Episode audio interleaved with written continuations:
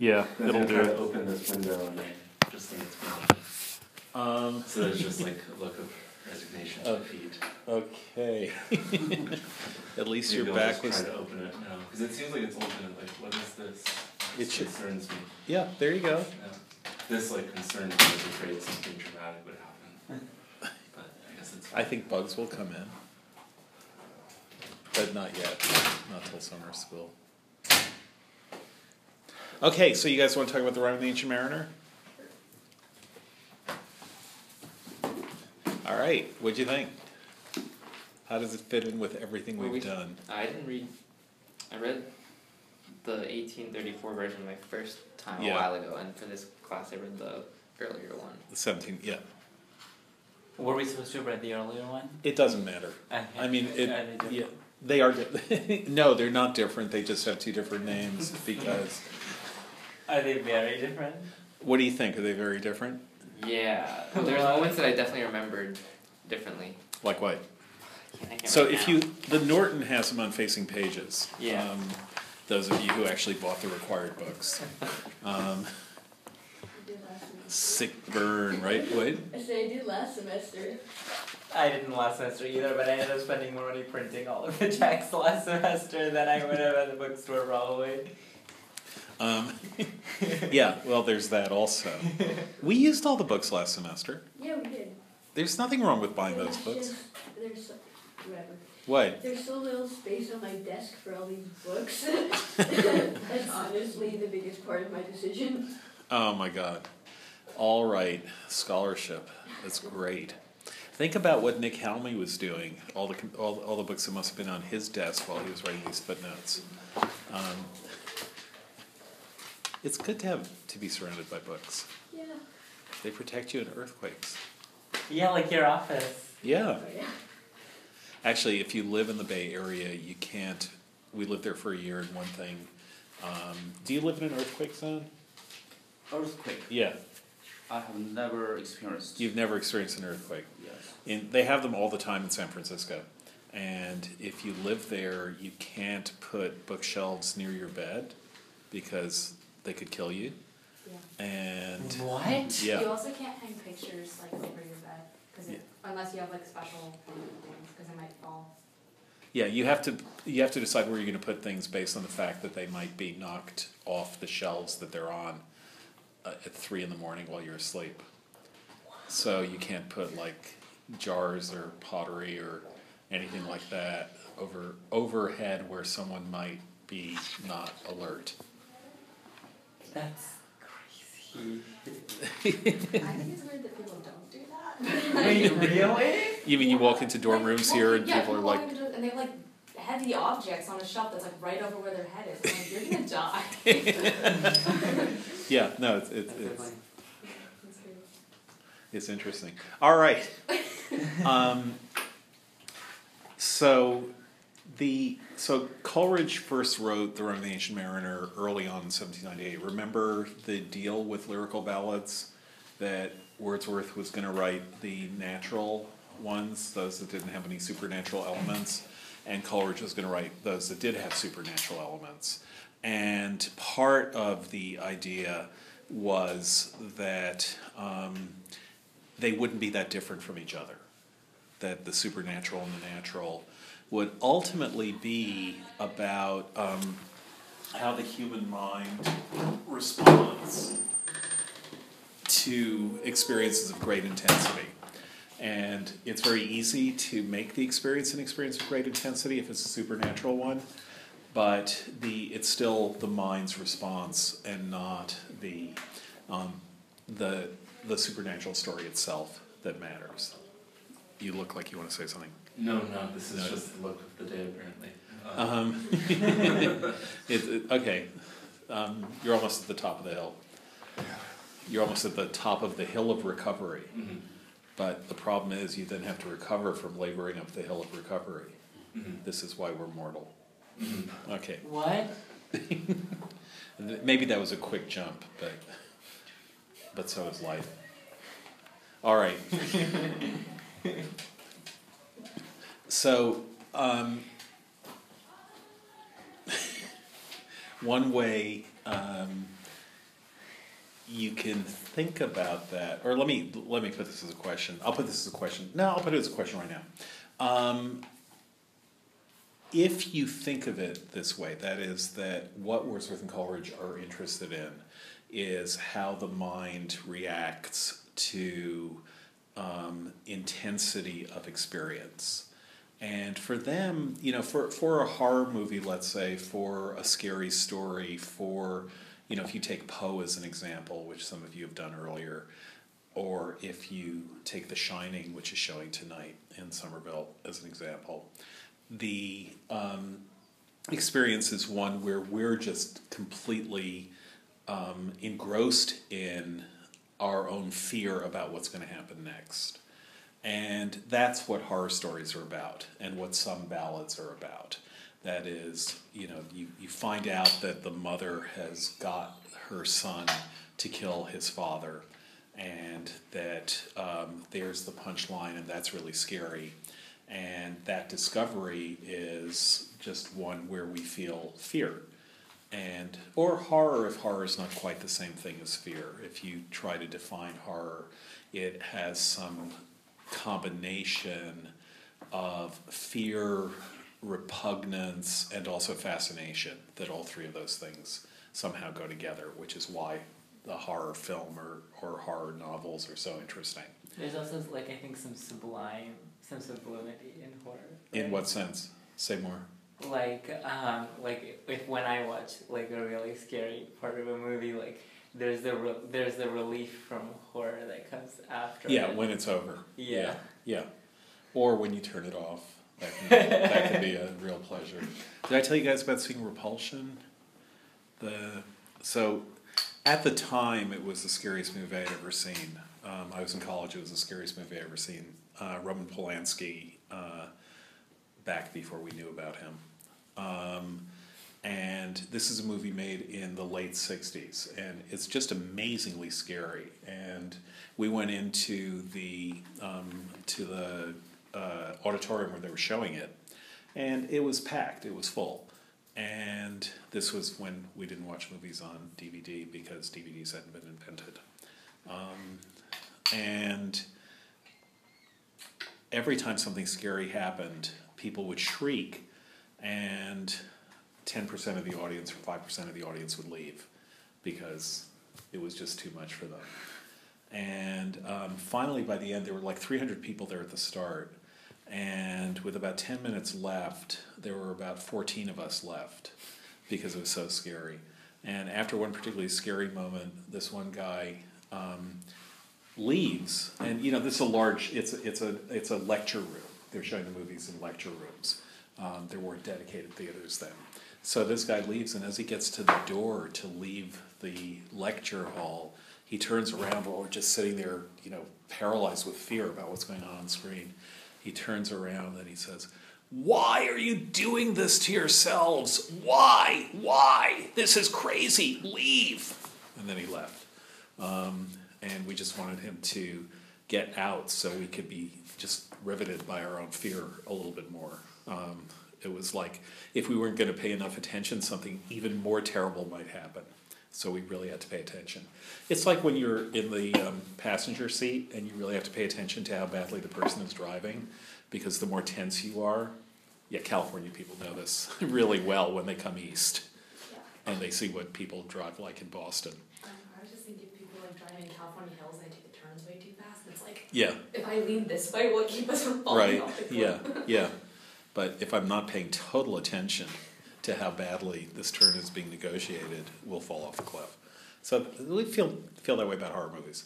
Um, so that's not really what happens in the kinds of even supernatural ballads that that Coleridge is writing, and not really the kind. It, it may be happening in something like the Twa Corbies or in Lord Randall, um, but it's not what's happening in, in theirs. What's happening with them is that they are, you could say, interested in what, uh, in how human psychology works and what a psychological response to great stress is.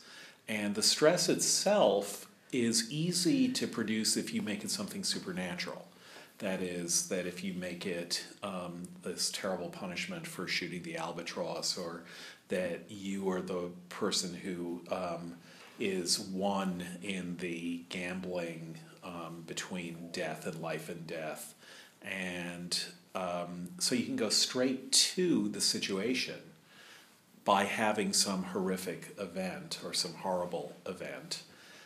And then you do an analysis of what a recognizably what what a recognizably human response would be to that sort of thing.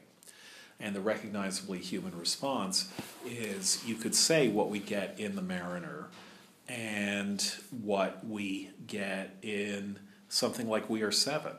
That is that there's it, there's something or a slumber to my spirit seal. Something really intense happens, and then a human being responds to that intensity.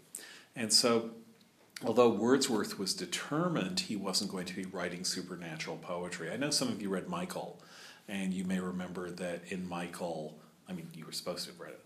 Uh, you may remember that in Michael, it sounds like there's something supernatural going on underground, but then it gets explained away. It, it turns out to be a natural phenomenon that, um, before it's explained, seems to be supernatural, but it isn't.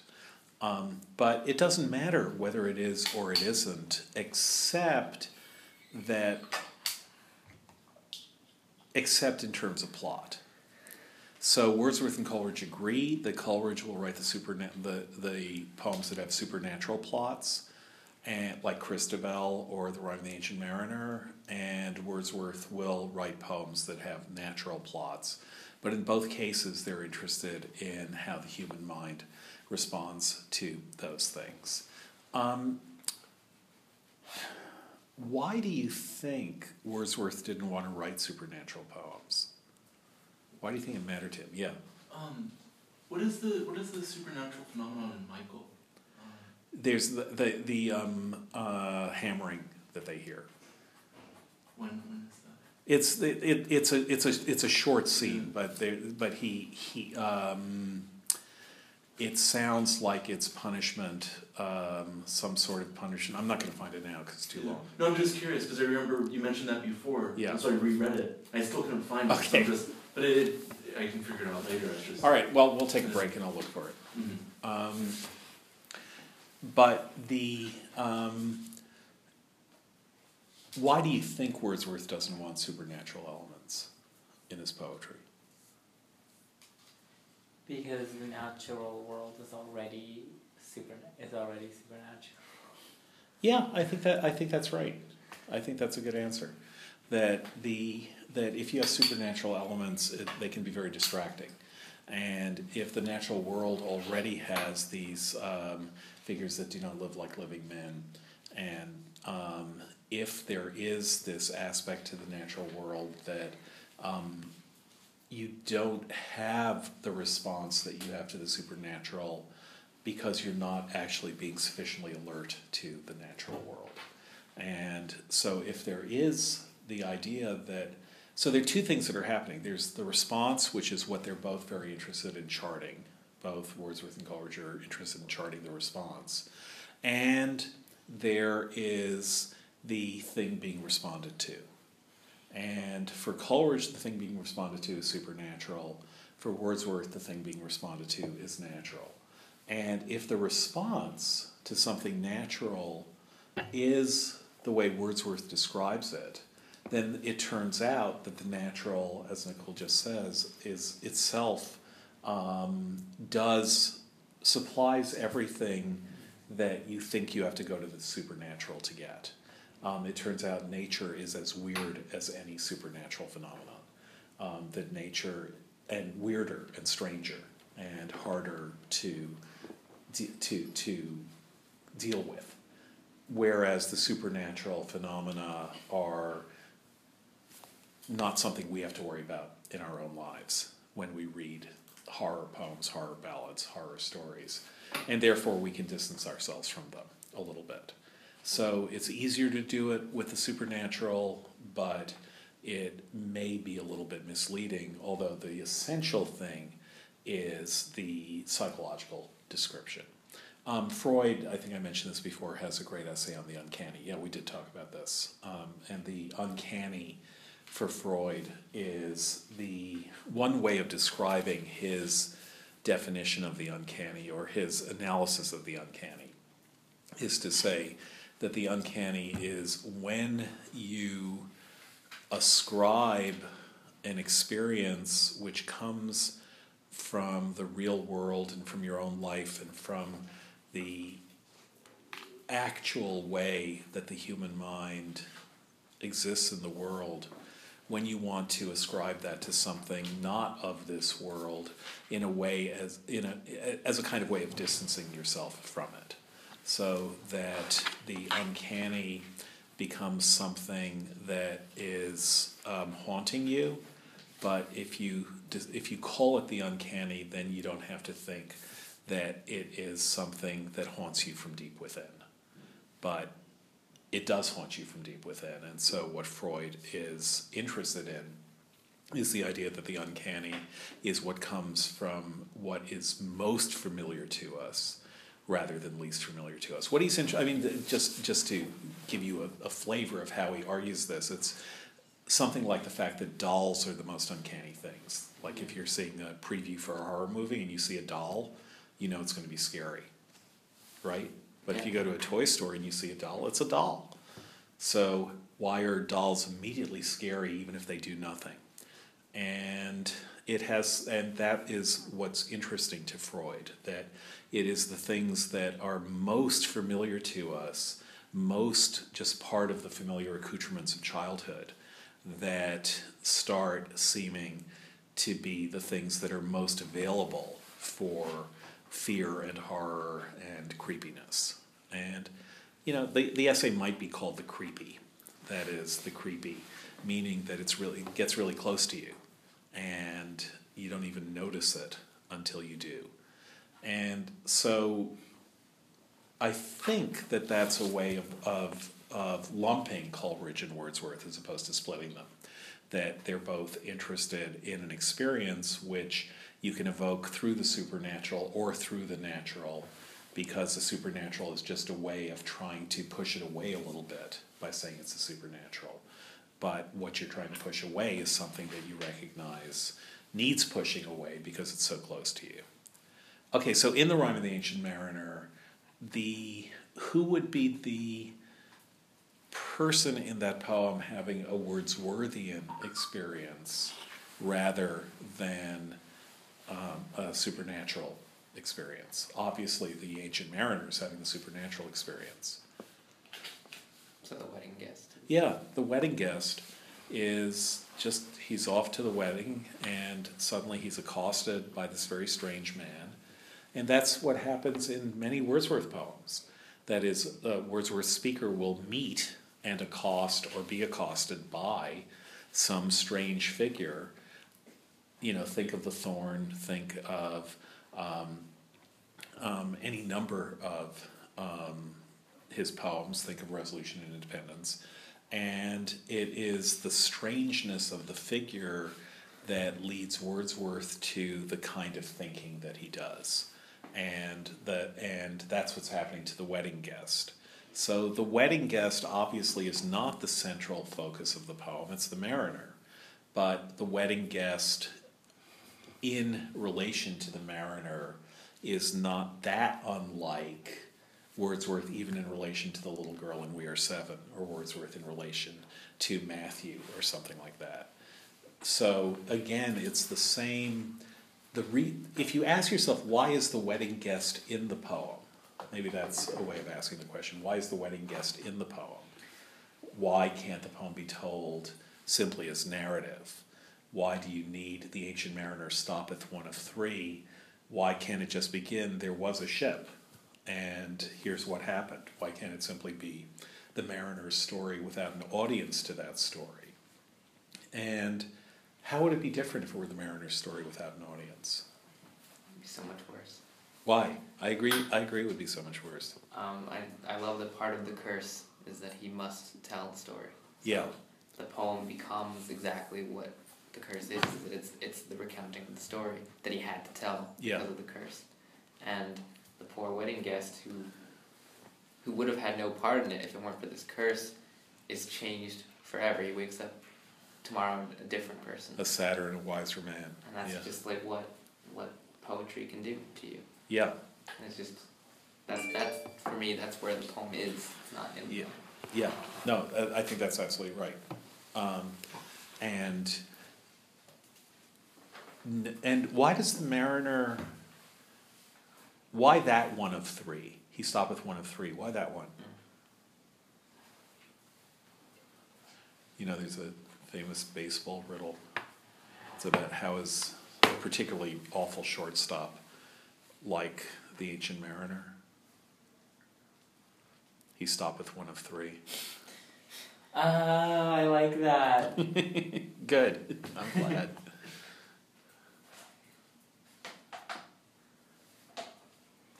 so why did the other two get to get off scot free?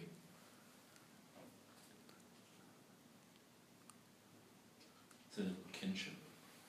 Is it his Kin. immediate relation to the bride? I don't think so. You mean when he says I'm next of kin? Yeah. Yeah, that could be um, part of it. That is that by being next of kin, there's a sense in which he is representative of the whole family and therefore maybe of whole soci- of the whole society. But I'm not sure that the mariner would have known that. Is it because of the gray beard and glittering eye? Well, but the gray beard and glittering eye is there no matter what. He says so. He asks the question by that long Why gray you beard. stop me? Yeah. Wherefore now, stop? wherefore what stops thou me? Um, yeah. And his answer is there was a ship. So that doesn't really help. Um, are there any kin on the ship, by the way, to the mariner? Oh, I don't Would I be asking that if the answer were no? No, there aren't. and did anyone notice was is there a woman in disguise on the ship? No. I just thought I'd ask. Oh, that's a good one. Yeah. Um, yeah, his um, brother's son is on the ship. Um, so one of the people whose death he is responsible for, is he responsible? Is his brother's son. You know, one question you can ask is, what about all the other sailors? What about all the people who die? Were they, did they deserve to die or not? the mariner deserves to be punished, but do they deserve to die? Let's think about it in those terms for, for a minute. Um, any of you have fear of flying? Ever? Oh, fear of go like going on a plane. Yeah. A little bit, yeah. That kind of flying, yeah. Um, as opposed to jumping off a tall building and flapping your wings, which is fine. Um, so, none of you ever feel like, well, I've taken all these plane trips and it's all been fine, but I'm due, so I should worry. Maybe a little bit sometimes. There's like a second where I think about that, but then I kind of just stop. Yeah, me too. There's uh, on every minute maybe there's like like a minute. uh, Yeah. When I think about it, yeah. And of course, you all know that, that what happens in the past doesn't affect the probability in the present. that Yeah. The fact that the coin came up heads three times in a row doesn't affect the likelihood of its coming up heads or tails a fourth time, Yeah. unless you're a Bayesian, in which case it affects it slightly.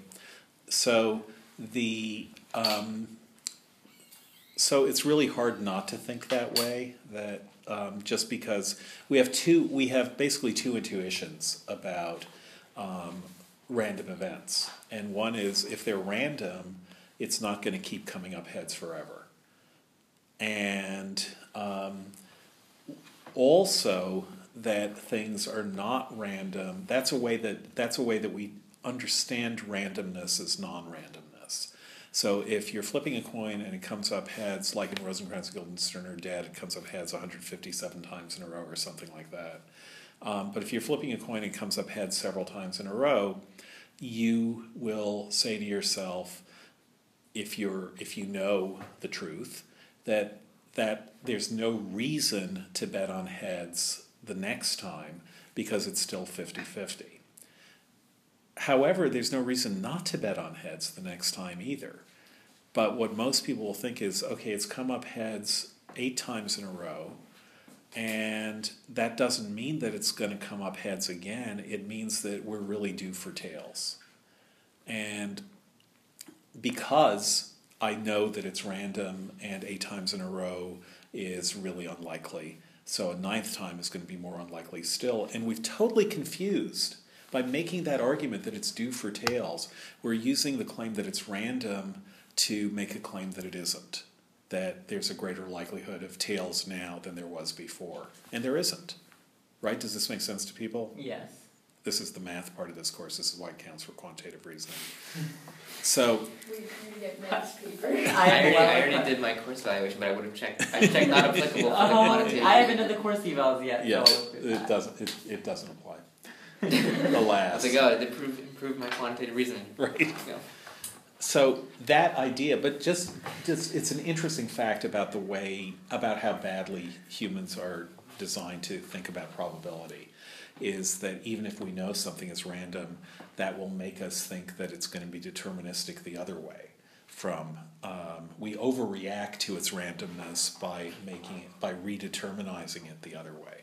So what's helpful if you ever get anxiety about plane flights is that if you get into an airplane and you think to yourself, my God, it's my birthday, and the date is seven seven, or no, uh, I don't know, seven twenty seven twenty seven.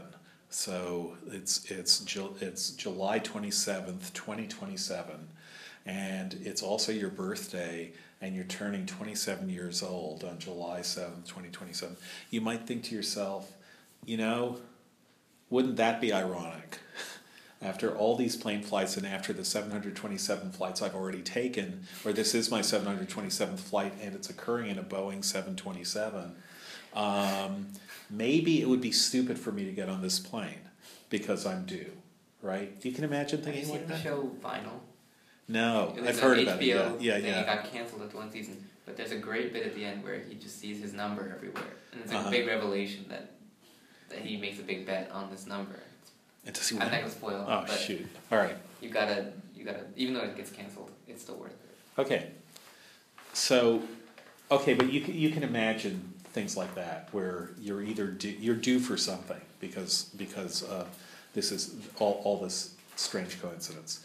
So then you might be nervous about getting into a flight, eh, getting into a plane, um, and you might say, well, ironically enough. You can imagine the headline, ironically enough, or you can imagine the first sentence of your obituary Or the epitaph. or the epitaph, right? um, but what can be helpful is to think, okay, so there's, um, see that family with that screaming baby over there on the plane? It's that baby's first plane flight. So, from the baby's point of view, it's like the baby's not due. If there's a one in 10 million chance that a plane is going to go down, which is I roughly see what it is. it you're getting now. Sorry? I see I see where you're getting at now. Oh, I like it. Well, it is actually a helpful thing if you if you have phobias like that. It's a helpful thing that if you realize that someone else is in the same boat, but that they don't have the same um, history, and therefore they're not due to be killed in a plane crash. Um, they are as legitimately entitled um, to think of themselves as not due as you're entitled to think of yourself as due.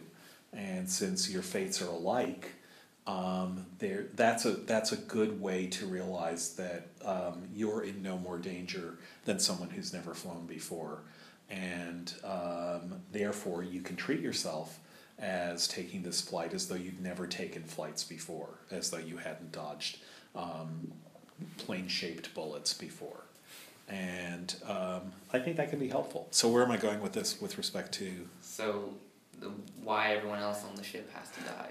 You, you, why are they due Right. to die, even though it's the mariner's mistake for shooting the albatross? Yeah. So, and that's so the question then is here is an intense first person experience, and from the point of view of the mariner, he's like the person getting into the plane on July 27th. Um, but from the point of view of the other sailors, they're just sailors. And so, why should they go through what they're going through when the only person responsible for all this, or is it so? Has, has Coleridge um, um, managed to make sense of this? But the person who's responsible for this and for whom, for whom the experience seems designed is the mariner. For whom the experience is designed because Coleridge designed it for him. But within the world of the poem, the, the person for whom the experience seems designed is the mariner. But what about everyone else? Is that an issue in the poem? Does Coleridge think about that? Should he be thinking about that? Does he want us to wonder that? Well, if the goal of, if the goal is not to punish the mariner, but to teach the mariner something, like the albatross wasn't due. Yes, exactly. But like, if the Yeah. mariner, yeah, they just kill the mariner, like for killing the albatross, then that's just like crime punishment. Right. But then like, if he sees like other people who are not due meet their deadline, I don't know. Yeah, Um, no, no, no, that's No, right. that's it. Yeah. That's then- exactly right. Then he learns. Yeah, but seems like a kind of um, unfair way to teach. It's like, Olivia, your paper is late. Max's paper is late. You want that to happen to you? And her paper is on time, but I just want you to learn the lesson. Wait, what? I don't get it. So, Don't turn your Oh, I get up. it now that I connected it to this. I get it. So her paper paper's late. You punish someone else whose paper was also late? whose paper was also late for her to learn. Right. Oh, that makes sense. Okay. So, But then the mariner goes and talks about his story to other people. Right. So then he, like, more people are being taught on like a. So it's okay? No, but like, if we're talking about like balance of universe, I don't know. Okay, so so millions of people read the poem because the wedding guest writes it down because the wedding guest is Coleridge. Yeah. Um, So do, do we agree the wedding guest is Coleridge? I think it could be.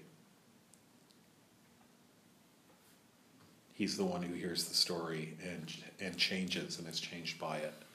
So you could at least imagine that. Didn't we just say the wedding guest was Wordsworth? It, yeah, but that was um, that was a little bit of a joke. Um, I thought it but was a joke. a little bit. It's not really Wordsworth. Okay. it's it's the relationship of the wedding guest to the mariner is like the relationship of Wordsworth to the um, strange figures that he meets. Oh. That's okay. certainly the case. Okay. But the um, if you ask how which you which you're entitled to ask for ballads, I think in fact it's it's very much a question you're entitled to ask for ballads. How do ballads come into the world? That is, where what is the relationship of a ballad to the story that it tells? And the the answer is what? What is the relation of a ballad to the story that it tells? Just imagine we. I mean, we talked about this a little bit, but um, you know, take the Twa Corbies, or take Lord Randal, or, t- or take the Ballad of Sir Patrick Spens. Just take any ballad and ask yourself. Just give a rational speculation as to how that ballad came into the world.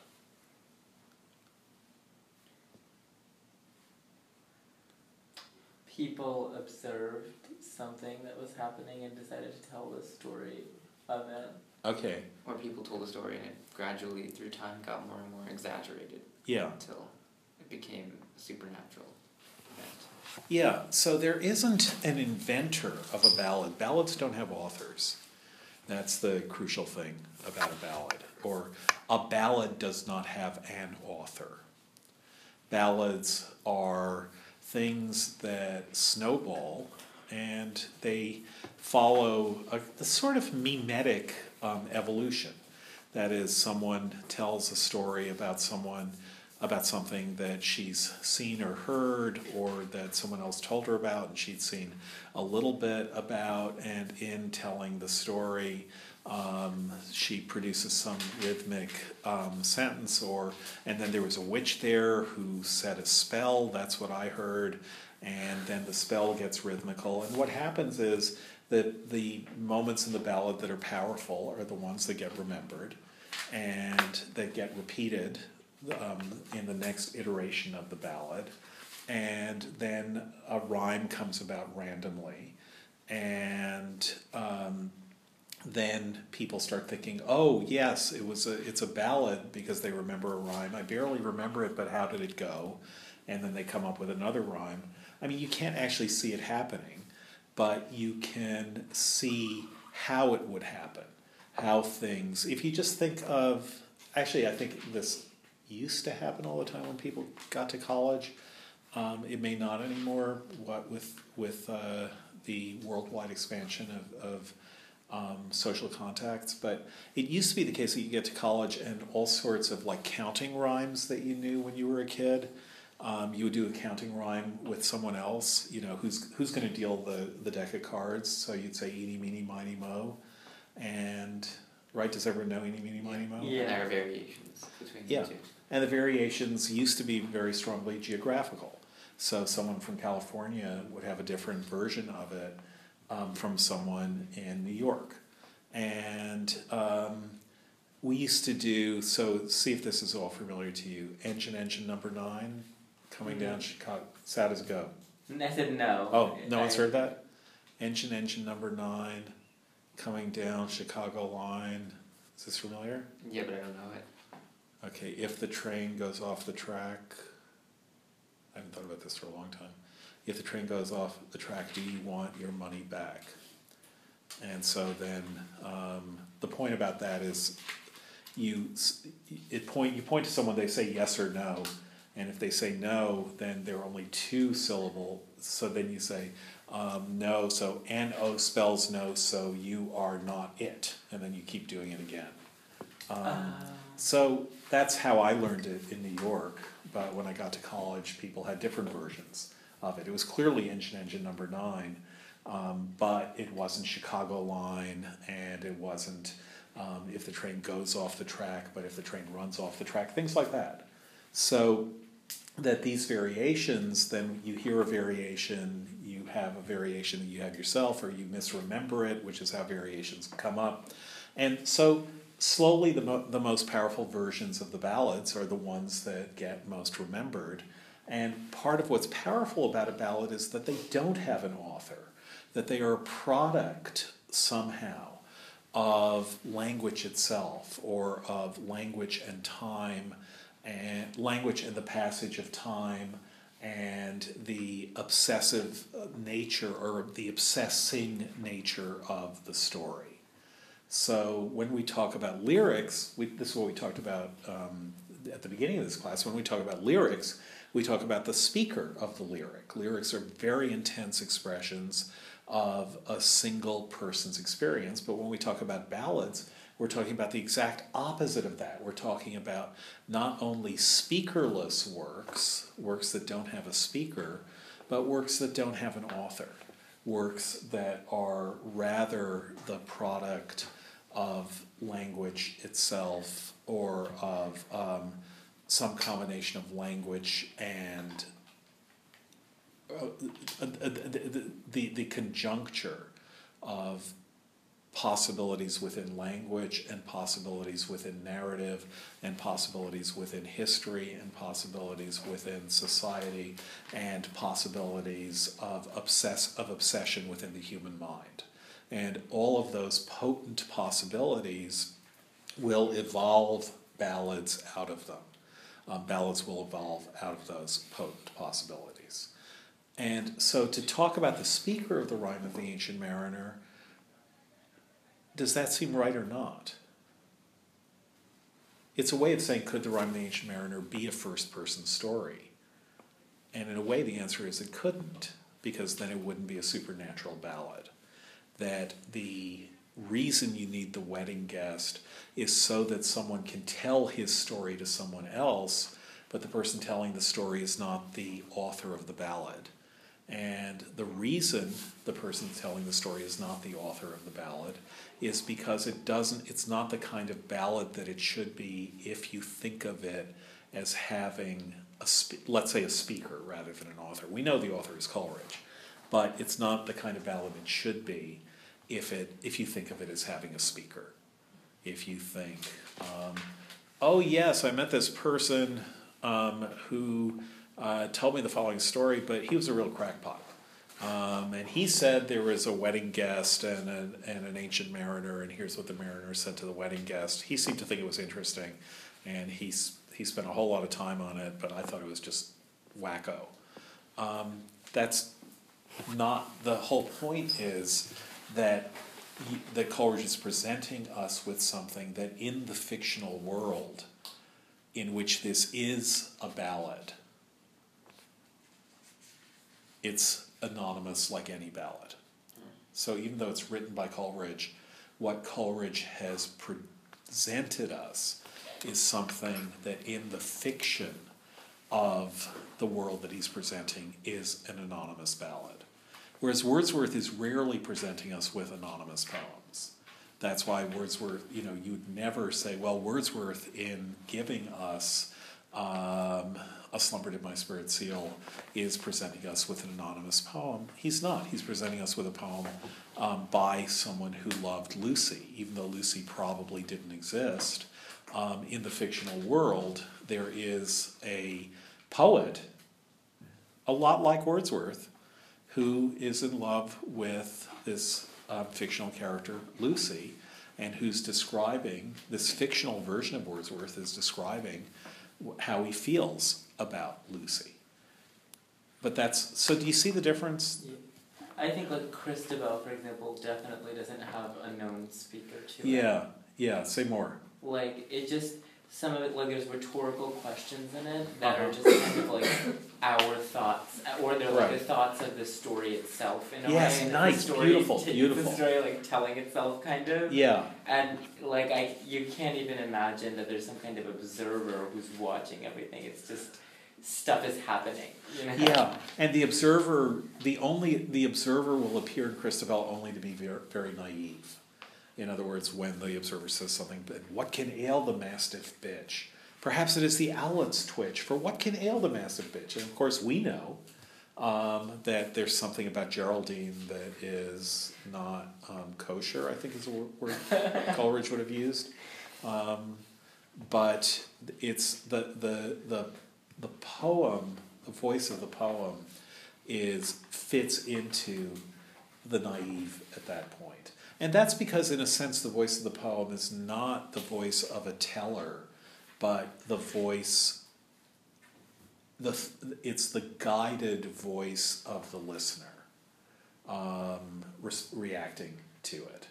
Um, it's, this, this is one of the places where uh, we're very close to the strange perceptual psychology of communication, or um, but especially when when it's in poetry or when it's in music, which is the what's sometimes called entrainment, where you are thinking the same thoughts as what you're reading, where meter and rhyme, for example, will get you to do that, will bring you along in a groove that they have created, but then that it is the natural groove for you to stay in. And of course, we're not going to stay in that groove without constantly being guided and steered by the poem. But that guidance and steering is mostly meter and rhyme. And only after that is it, well, and, and it's the meter and rhyme that are making the plot then have a sense of inevitability to it. And some of it will take place as rhetoric, as rhetorical questions, as you're saying. So it's never going to be the case that a poem like that is going to say, here's something you don't know that you should now know, because then there's too great a separation between the experience of telling and the experience of hearing. And instead, it's the way ballads work is the experience of hearing is, and the experience of it's an ex- it, it, the experience of hearing is the experience of um, of the story itself rather than um, a convey than rather than the story is conveying information to you. Um, same is true in music the way maybe even more so in music which is that once a theme is announced then you're following along with the theme. Just think of any time you hear the Ninth Symphony or any earworm that you know, um, that following along with the melody that you know, you're not really following it. You're completely with it once you know the melody. It's not that, oh yeah, and then what's that next note? Oh, thank you for reminding me. It's that you're you you are going along with it completely. And that experience of being entrained in that way, of being in sync in that way with what you're reading or hearing, that's an experience that you can have in music and in popular music especially. And it's an experience that you can have in poetry and in popular poetry especially. Uh, you don't have it in novels where sentences are always surprising you. And you probably don't have it in epics, but you do have it in ballads. So, the Rime of the Ancient Mariner, that's another aspect of its being a ballad, is that it's a voice which is hard to distinguish from your own voice, is the voice of the narrator of that poem. And not that it sounds like you, it's that when you're reading it, you sound like it. And it's when you sound like it that you're feeling um, that you're that you're going along with it, and therefore you're feeling the anonymity. It's not someone you can locate outside yourself who you say is telling that story. But for the wedding guest, it is. For the wedding guest, it's the mariner who's telling the story. And maybe one way to put this is to say that the wedding guest is as much a character in the ballad as the mariner is. That is, when the wedding guest speaks, he speaks in the same rhythm and meter and form as the ballad. When um, the very idea of being the wedding guest makes him an archetypal character, just as the mariner is. And um, their conversations are conversations that characters in ballads have. So if the wedding guest, in one sense, represents the audience, in another sense, or in the if if he represents the audience, he's also representing the fact that in a ballad, the audience is part of the voice of the ballad. The audience thinks in the voice of the ballad. The audience is in sync with the voice of the ballad, at, just as the wedding guest is in sync with the voice of the rime of the ancient mariner. And that is what, as I say, makes it entirely different from something like the prelude. Nothing more different from the prelude than the rime of the Ancient Mariner can be imagined. And um, so going back then to um, all the other people on the ship, they're all punished, and part of the question, I, I don't even know how important a question, the answer, I don't know how important the answer to this question is, but part of the question about their punishment would be, do they deserve it?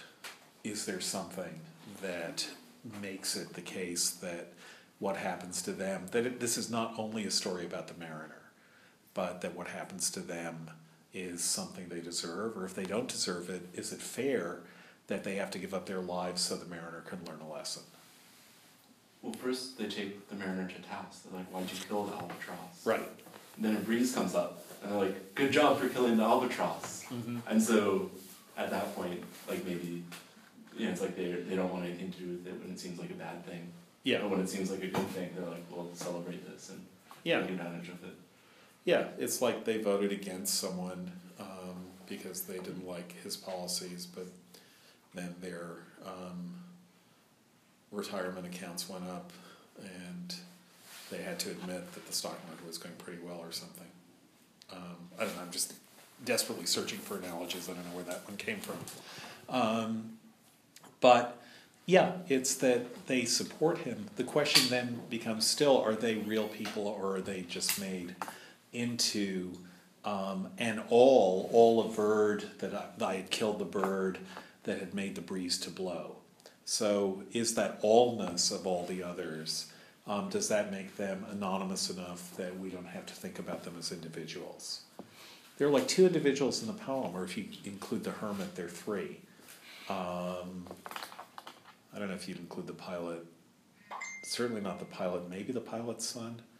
But the real individuals are the wedding guest and the mariner.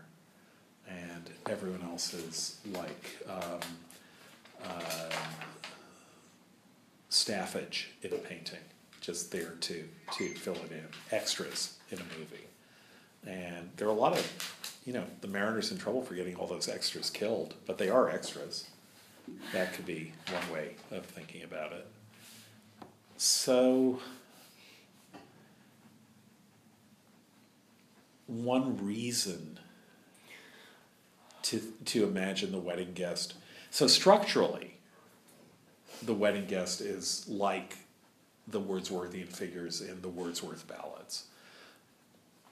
Poetically, you might be able to imagine the wedding guest as Coleridge himself, because you might, or maybe this is just a better way of saying the same thing. Uh, you might ask, you might imagine the wedding guest as the person who writes the ballad down. That is, the mariner tells him these things, and the next day, a sadder and a wiser man, the next day, um, he understands or has learned or has worked out everything that the mariner has told him, and he's haunted by it. And if there's one source for the existence of the, record, the record of the mariner's story, that source has to be the wedding guest. So the wedding guest doesn't say, I wrote this, but the wedding guest is the person who could have written it and then treated himself in the third person. And again, notice though that that is different from Wordsworth. Wordsworth is really giving you first person experiences. And the mariner's first person experience is not what Coleridge is quite interested in. He's interested in our reaction, including his own reaction to the mariner's first person experience. So you, as, as you probably know, um, Coleridge um, was addicted to, um, yeah, we talked about this, to laudanum, which is a mixture of alcohol and opium. And it was supposed to make you feel better about everything, which it does for a while until you get addicted to it. And then, it, like all addictions, it's, it can be really, really horrible. And Coleridge often composed in a state of inebriation. That is, he would take laudanum. And did, did you guys read the, read his note for Kubla Khan? So, all right, we should. Did you read Kubla Khan? All right, let's look at Kubla Khan. Uh, that one is really short though. Yeah. I, I. It's yeah, in Xanadu did Kubla Khan a stately pleasure dome decree, that one. Um,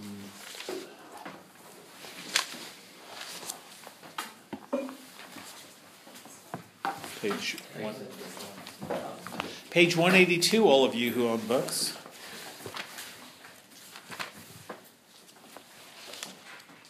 So the poem begins on page 182, but Coleridge's head note is one of those head notes that's actually really, really important.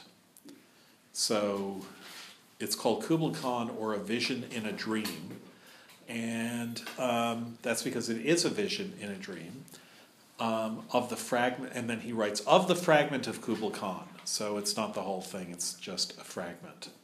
The following fragment is here published at the request of a poet of great and deserved celebrity. So what happened was Coleridge wrote this poem and didn't publish it because it's unfinished. And um, Byron, in around 1817, um, Lord Byron had become the most famous poet in Europe, and uh, his only rival was Goethe. And um, he was um, intervened in various ways to help Coleridge, who was impoverished and um, partly impoverished because of all his laudanum. And um, Byron got um, helped Coleridge publish stuff, got publishers to ask Coleridge for his material, and was actually really, really um, generous towards Coleridge. Byron is is 16 years younger than Coleridge, so Byron at the time is about 25, and Coleridge is about 41 or 42. So um, the following fragment is here published at the request of a poet of great and deserved celebrity, and as far as the author's own opinions are concerned, rather as a psychological curiosity than on the ground of any supposed poetic merits. So here, be interested in this poem because it's a psychological curiosity, he says. And then he goes on. Very famous um, paragraph. In the summer of the year 1797, so this is 20 years earlier, the author, then in ill health, had retired to a lonely farmhouse between Porlock and Linton on the Exmoor confines of Somerset and De- Devonshire. In consequence of a slight indisposition, an anodyne had been prescribed, from the effects of which he fell asleep in his chair at the moment he was reading the following sentence or words of the same substance in Purchas His Pilgrimage. Um, so the anodyne, do people know what anodyne means? Um, it basically means something that makes you feel a little bit better, and the anodyne here is laudanum. So because he's he's got a slight indisposition, he's a little bit sick, he takes some laudanum. Um, so he had read this sentence. Here, the Khan Kubla commanded a palace to be built and a stately garden thereunto, and thus ten miles of fertile ground were enclosed with a wall. So um, he was reading that sentence, which he's now quoting from memory, um, and he says, I fell asleep while I was reading that sentence. So we've all been there, right? Um, reading sentences and then they become hypnagogic and they make no sense, but they lead us to um, interesting dreams. So the author continued for about three hours in a profound sleep.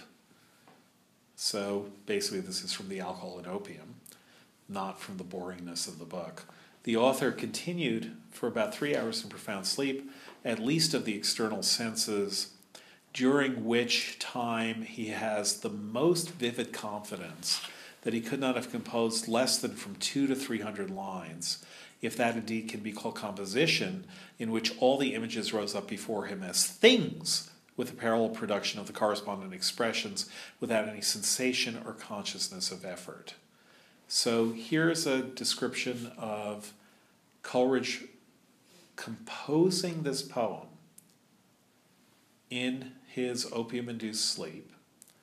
And notice that this is just the kind of entrainment that we were talking about in The Rime of the Ancient Mariner, which is he has a dream, and the dream is um, a dream, like all dreams, a dream of things. But seeing those things in his dream um, is somehow producing in his mind the, their description, their expression. And it's not that he is describing what he's seeing, it's that the things are producing their descriptions within his mind. So, who's actually composing? Is it him or is it the objects in his dreams? And the answer to that is yes. What? The answer is it is him or it is the object in his dreams, in the same way that the title is Moby Dick or the Whale. So the question to the question, is the book called Moby Dick or the Whale? What's the answer? Yes. Exactly. Oh, I get this now. Yeah. It's a disjunction, as we call it in logic. So um, it's that, and you guys have probably all had this experience, or just imagine dialogue in dreams. You're inventing it, but you're also hearing it. If you talk to someone in a dream, let's say this class turned out to be a dream. Yeah. Think about that. Then everything I'm saying is actually, you'd be the ones responsible for it, not me. You. So, that's what's happening to him, is that somehow his dream has a soundtrack, and the soundtrack is the poem. And so there's the visuals, there are the things that he's seeing, there's the history that the dream is about, and then there is a soundtrack, and the soundtrack is the poem. And he's hearing it the way you hear a soundtrack, but of course it's his soundtrack. So if your dreams have ever had soundtracks, right? Is this familiar to everyone? At least once in a while? What do you mean? I don't know that you hear a song in a dream that doesn't exist. It's not a real song. Um, there are just the kind of the kind of things that are non-diegetic sounds in movies. That is, sounds that are on the soundtrack but not coming out of the film world. Does that never happen to you in dreams? I think it wouldn't work in movies unless it happened in dreams. Yeah, maybe it happens. I don't. Maybe just don't realize that. Yeah, well, you usually don't realize it in movies either. Does everyone know what I mean by non-diegetic sound? It's like in a horror movie, since we're talking about horror. Um, it's like the the naive young couple is uh, walking down a dark hallway, and there's kind of really tense music playing, and you might be thinking to yourself, "Fools, don't you hear the tense music? Turn around." Um, but of course, they don't hear the tense music because it's um, what is now called non-diegetic sound. It's not in the world of the movie; it's only in the world of the audience. So that's how movie music tends to work. Is it something only in the audience world, not in the movie world, and yet it affects how we think about what's going on in the movie world. Other, otherwise, you wouldn't need it. Um, so that fact about how movies work um, is probably an indication. It's it's a really good. It's a telling fact about how the mind works, which is what we project onto what we are observing, in terms of resonance, emotional, um, some kind of correlative to whatever emotion uh, or anxiety that we're feeling, and. Um, we're the ones doing the projection, but what we're projecting is something that we then feel is coming back to us from that world. And that that coming back the coming back nature of it is that we are both it feels like composing and observing the thing that we've composed as spectators of what we've composed. So next time you dream, try to dream lucidly enough to notice yourself doing it. Or next time you wake up, consider whether that's just happened in your dream. Um, I think you'll see that it, that it does from time to time. So that's what Coleridge is describing here. That can it be called composition in which all the images rose up before him as things with a parallel production of corresponding expressions without any sensation or consciousness of effort?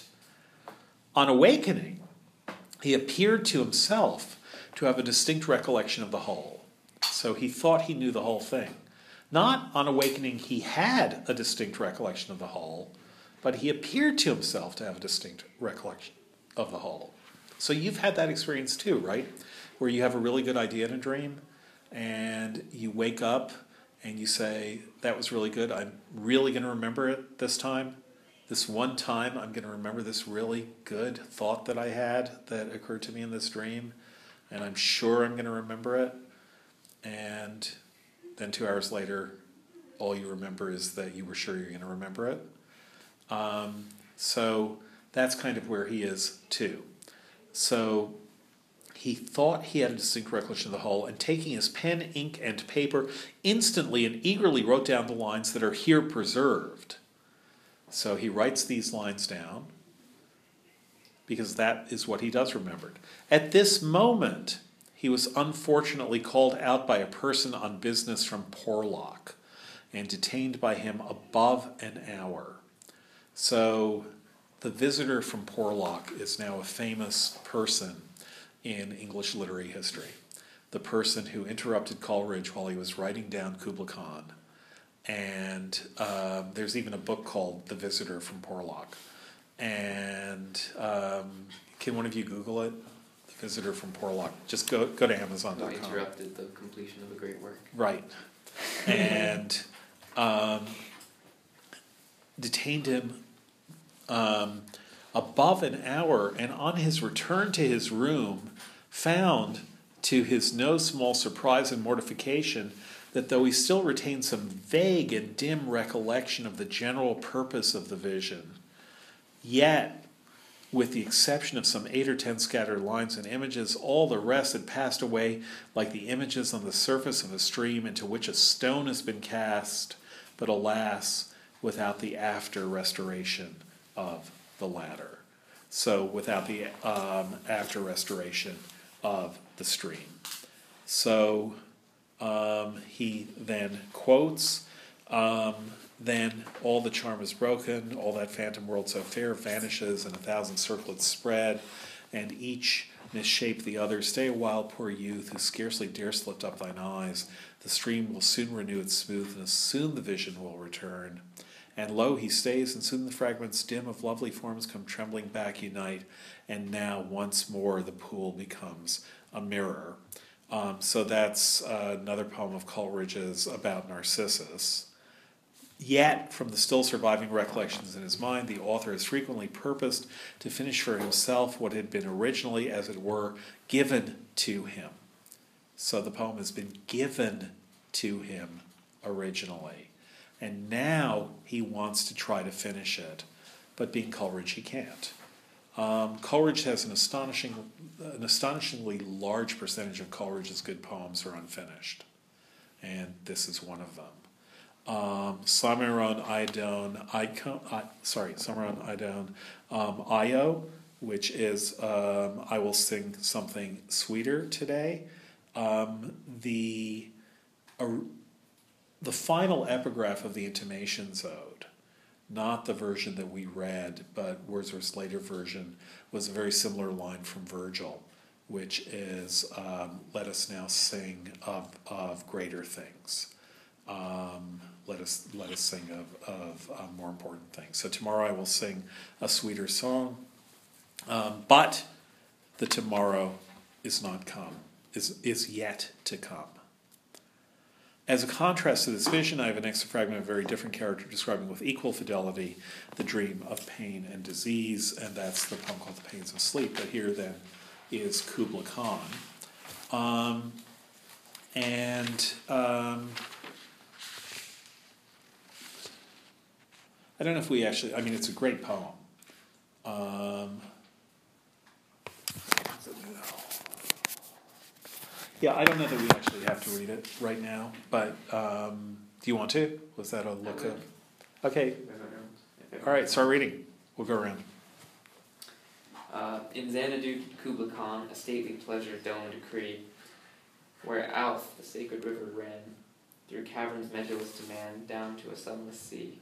So twice five miles of fertile ground with walls and towers were girdled round, and here were gardens bright with sinuous rills, where blossomed many an incense-bearing tree, and here were forests ancient, forests ancient as the hills, and folding sunny spots of greenery. Thank you. So, in Xanadu, Kublai Khan creates this beautiful place, and um, everything about it is wonderful. Olivia, can you pick up from there? Yeah.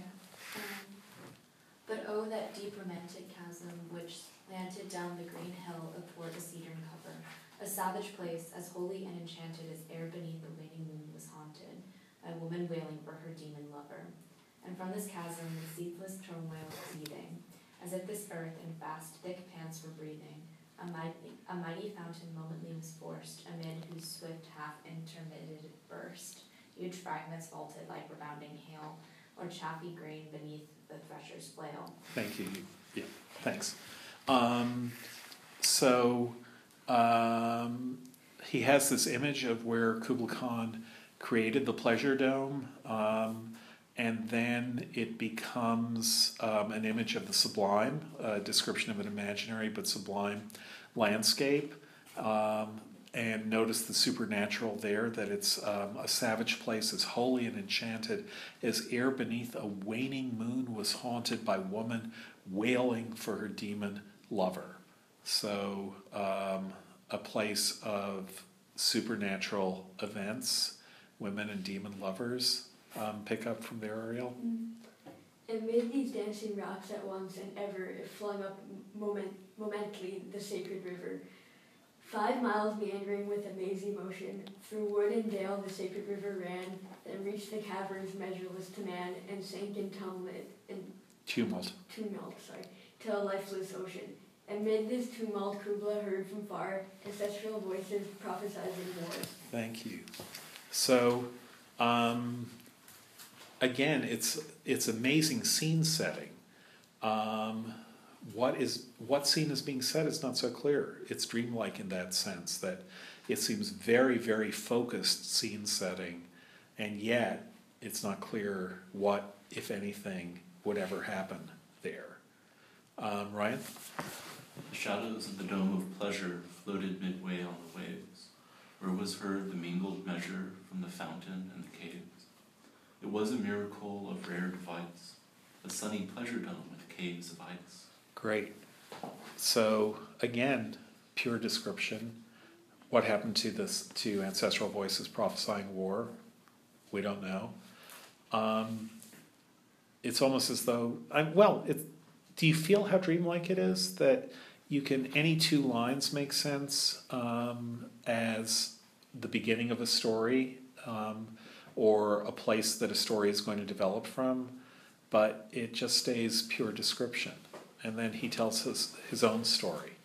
A damsel. A damsel with a dulcimer in a vision once I saw.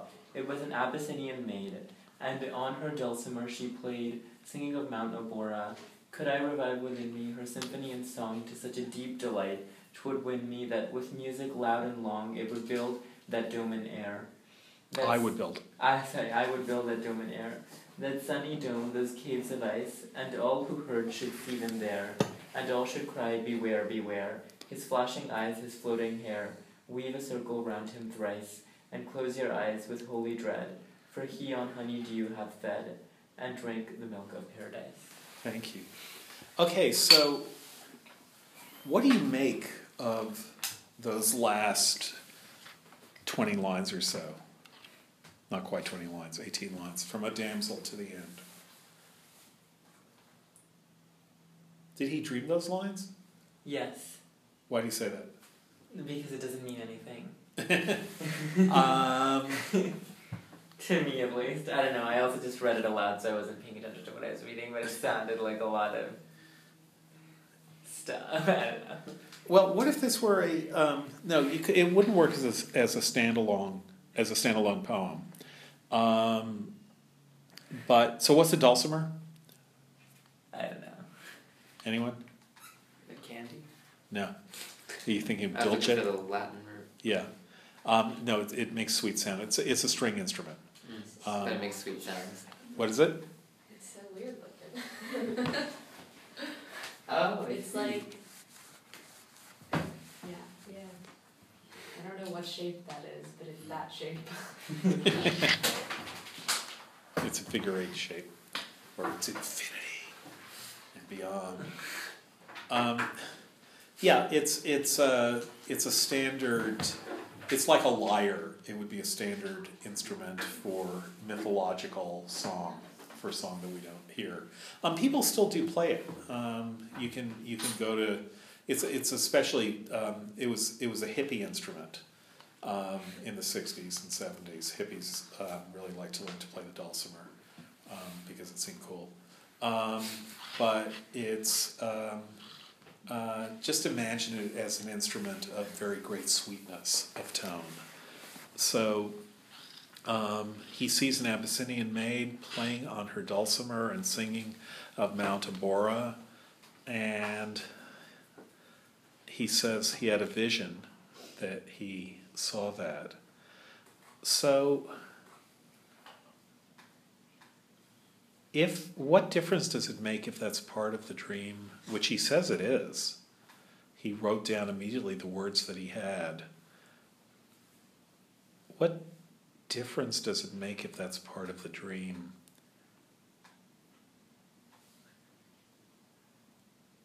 trying to think how to not um, distort the question. When did he have this vision? It's in the past of his dream. Okay, so so say more. Like he he's remembering it in his dream like I that I this happened to me in dreams before like where I remember something as though it had happened in the dream but it had never happened even in the dream Yeah. but it, it seems like common sense to me in the dream that it had happened and I just completely forgot about it Yeah, yeah. So does every does everyone has everyone had some version of that experience? That is that sometimes in dreams there are backstories to what's going on in the dream, and right? Does this make sense? And if there's a backstory, then you don't dream that it's happening, It's like, so you meet the elephant who taught you soccer when you were in third grade, and you're surprised by how old that elephant has become. so it's not that you dream that the element, you- uh, the, the, the elephant, you don't have a dream of the elephant teaching you soccer in third grade. You have a dream of an elephant who did teach you soccer when you were in third grade. And so there's a back, there's a past that is that was never in the present in the dream. So when you recount a dream, you know, what you'll often find yourself saying is, well, you know, I was at home except that there were 18 rooms in the house and it was built underwater and it didn't look at all like my house. Um, so how did you know you were at home? Well, because in the dream, that was your home. And so um, here in the dream, there's a backstory, there's a past without a present. And so if he had had that vision in the dream, so you can, what he's doing is he's dreaming of a memory of a time when he had a vision. So look how many iterations or layers away from the waking world that is. He has now woken up and remembered a poem that he composed in a dream in which he recollects a vision that he once had in the dream world so which only occurred in the past tense and the vision that he once had in the dream world was of something unreal because it was the it was a vision in a dream it was a dream vision within the dream vision. It's a little bit like inception except more so. And that would then be, mean that or, or how would that fit in with what we were talking about the anonymity of ballads when we were talking about of the Ancient Mariner? Oh, well, okay, kind of I get this, but it's something like the the person in the dream is different from him in a way Uh-huh. because, like, I, I don't think of myself as the same person as I am in my dreams. Like, Yeah. Yeah, so the person in the dream is different. And what about what happens to the person in the dream? that's something different than what happens to him in real life. Yeah, or a way to put it is to say if you have a vision, um, you know, just, I hope none of us do, but if you do have, a, I, I mean metaphorically, it's fine. You can have a vision, you can have a dream, that would be a good thing. Um, but if you actually have a vision like what he's describing here, in a vision once I saw, um, you know, that's prophetic vision. That's like a prophet going into a trance and then saying, oh, and then I saw, um, or it's like what Blake does um, when he goes, when he sits in his backyard and goes into trances. So if you have a vision, then we have a strong sense that what that means is you are imagining something. And there's the word imagine there is a very active verb. You are the one doing the imagining. You're imagining something. And you can be, you know, people say, huh, what an imagination. Or why are you imagining something so um, selfish? Or why are you imagining something so um, um, so unlikely ever to come true? Do your work, whatever. But we feel responsible for what we imagine. But are you responsible for something that you remember in a dream that you did imagine? Do you guys feel, well, let me ask a simpler question. Do you guys ever feel responsible for your dreams? Do you ever feel guilty about stuff that you've dreamt? Yeah. Does everyone? Ariel, are you just being. I just don't remember diplomatically my quietly at that all? much, so it's unless like it was like really significant, so it's hard for me to think about it. I mean, I probably have. Okay, you're probably lucky. Um, Olivia? I don't know. I have like really like third person dreams, if that makes sense. Like, Yeah. Like an outside camera perspective, so it's like we're very different people, like dream me and real me. Yeah, okay, So not really. yeah. Maybe maybe Dream You is real Nicole and vice versa. since ever think of that. I bet not. Um, so, yeah, no, that's interesting. But but if you, I don't know. Some people sometimes feel guilty for what they've dreamt. Um, they wake up feeling guilty, and sometimes they feel really relieved. Sometimes you feel guilty because of what you've done in a dream, and oh, thank God that wasn't true. And sometimes you just feel guilty for what you have enjoyed in a dream. Um, it's not so. Sometimes you feel guilty in the dream, and then you wake up, and it's really good that it didn't happen. Um, but sometimes you don't feel guilty in the dream. You just feel guilty waking up from the dream um, for having dreamt it. But at any rate, it's hard to think about finding someone guilty for a vision they once had, or finding them responsible for a vision they once had in a dream. That is, that's part of the backstory. Um, if we if we agree with with Nakul, that this is part of what he dreamt, that he dreamt that he had once dreamt of a damsel, that he once had a vision of her, and that he now, in his opium dream, before it's interrupted by the man, the, the visitor from Porlock. Did you find the book, by the way? Yeah, it's called um, The Person from Porlock. Oh, okay. Um, it's by Robert Graves. It was written in 1959. Okay, and there, there are other books with similar titles too. So everyone know who Robert Graves is? Uh, the poet and writer, um, probably most famous now for his uh, book, his book, The White Goddess, which is um, a collection of Greek, Greek and Roman mythology and Egyptian mythology. Um, but he was a really great poet. Well, not really great, but do you like him? Yeah, I love him. Yeah. My Um, Claudius is really good too. yeah, and I Uh, Claudius. He was ambivalent about it, or so he said, but it's Yeah, read. Really good for somebody. yeah, That's It the is. one I, that's the famous one. Yeah. White, the White Goddess, I feel as if I admit that, like, I read Robert Graves, like, I'd get, like, kicked out of a PhD program or possibly shot by firing squad. N- Really? Yeah, then they were just, like, paranoid. I think if you were getting your mythology from Edith Hamilton, maybe, but no, Robert Graves has because it's it's because because it's too simplistic or because it's so politically incorrect. Oh, just because it's so weird. Yeah, Like, but I, but I love, you I, I, I, you think you'd be kicked out of graduate school for liking weird things? Well, I'm joking. It's, it's a, it's an odd paranoid but- Okay, um, I, no. I think he's really delightful. Like, Yeah. I just love. Do you like Laura Riding? Yeah. Mm. Yeah, I think she's amazing. Um, but he wouldn't have done the White Goddess without her. Mm, yeah, uh, yeah, and everything. And I, I just feel as if Robert Graves isn't taken seriously because he had he just was an odd character. But, Yeah. Um, like Emerson says that Robert Graves invented the way I read things, which Yeah. is to say Robert Graves invented new criticism. Yeah. I don't think anyone takes his um, him more Wright Jackson did these wonderful books on large poetry. Yeah. Um, yeah, everything they did was great. Do you know about the time that she jumped out a window? So they were at a party and she decided to jump out a window from the third floor. Um, not quite clear why. Was it? I think there was like some sort of love triangle. Yeah. Like it was a Yeah, but that was par for their course. yeah. She she said that I just had to like break the atmosphere.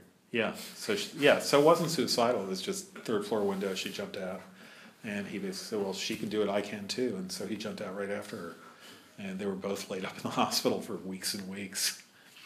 Um, so very interesting people. Uh, Laura Riding, who's who later called herself Laura Riding Jackson when she married a guy named Jackson, Schuyler Jackson, and Robert Graves. Um, anyhow, Robert Graves also has some really amazing anti-war poems. He fought in the First World War, and um, his first. He did fight, right? I'm pretty sure he did. Yeah. Uh, So, um,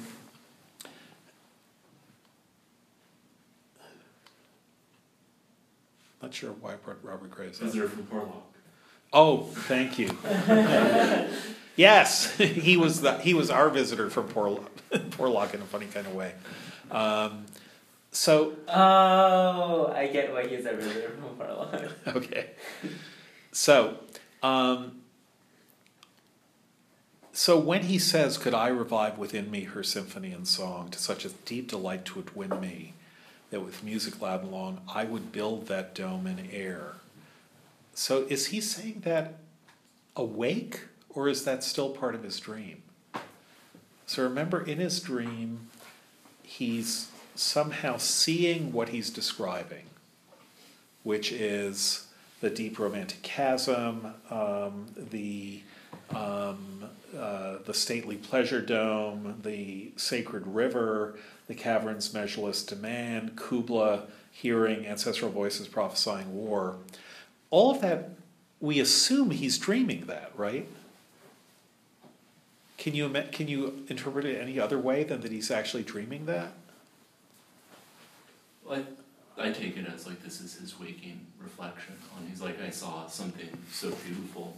Yeah. Um, and it didn't make sense except for as a type of melody or a song. Yeah. You know, it's nice. not a literal image. Yeah. Um, and that it would be um, like I would,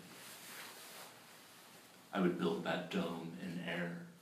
Um, that's like a, a beautiful aspiration of poetry. Like I would build that dome Yeah. in air. Yeah. Um, and it's always in the it's always a potential statement. Like I yeah, it's like I I have the perfect poem, but it Yeah. just disappeared. Yeah. And I'll try to conjure it up with melody. Yeah. I never. The lost chord. Because this is the only part that does make narrative sense, Yeah. like through the entire thing. Like Yeah. this is a, um, yeah. He's like I saw something and I would recreate it, um, and and so it's like a reflection on what's been forgotten. Yeah. So, no, I think that's certainly true. The I think that the question is how seriously, or seriously is probably the wrong word, how um, deeply to take his claim that when he woke up, he wrote down what he had already composed in his opium sleep. So that's what he says in the introduction, in the note um, that he had two or three hundred lines completely done, um, and that he started writing them down, and then he was detained for above an hour by the visitor from Porlock. And so, and this is all that's left. So that the claim that the frame of the poem is making, there's a frame narrative. Everyone know the term frame narrative? Chaucerians? What's a frame narrative? when somebody in the story is telling a story. Right. So I met 29 pilgrims. They were all going to Canterbury, and the host said, Why doesn't everyone tell a story? And so the night began. I met a traveler in an antique land To take a, who said what? um, for something with pillars in a desert with sands. I Not quite. I don't remember. Two vast and trunkless two vast and stone. chunkless legs. Yeah. So good. Um, so yeah, so a frame narrative is when someone says, when you're getting a narrator, a narrative that it, that is um, framed by another narrative. Um, probably, I think maybe Heart of Darkness isn't taught in high schools anymore. It is. I, I read it for high school.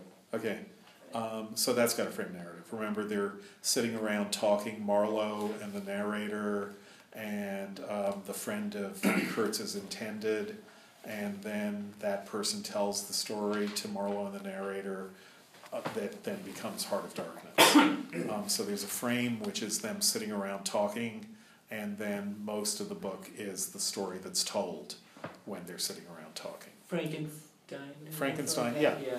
Yeah, that is that you have um, um, the the ship's captain who first meets Frankenstein and then um, gets Frankenstein's story. Um, Walton gets Frankenstein's story, um, which he reports to his sister, and then Frankenstein tells him the monster's story. So you get um, a narrative within a narrative within a narrative. So the first narrative is Can I find the Northwest Passage?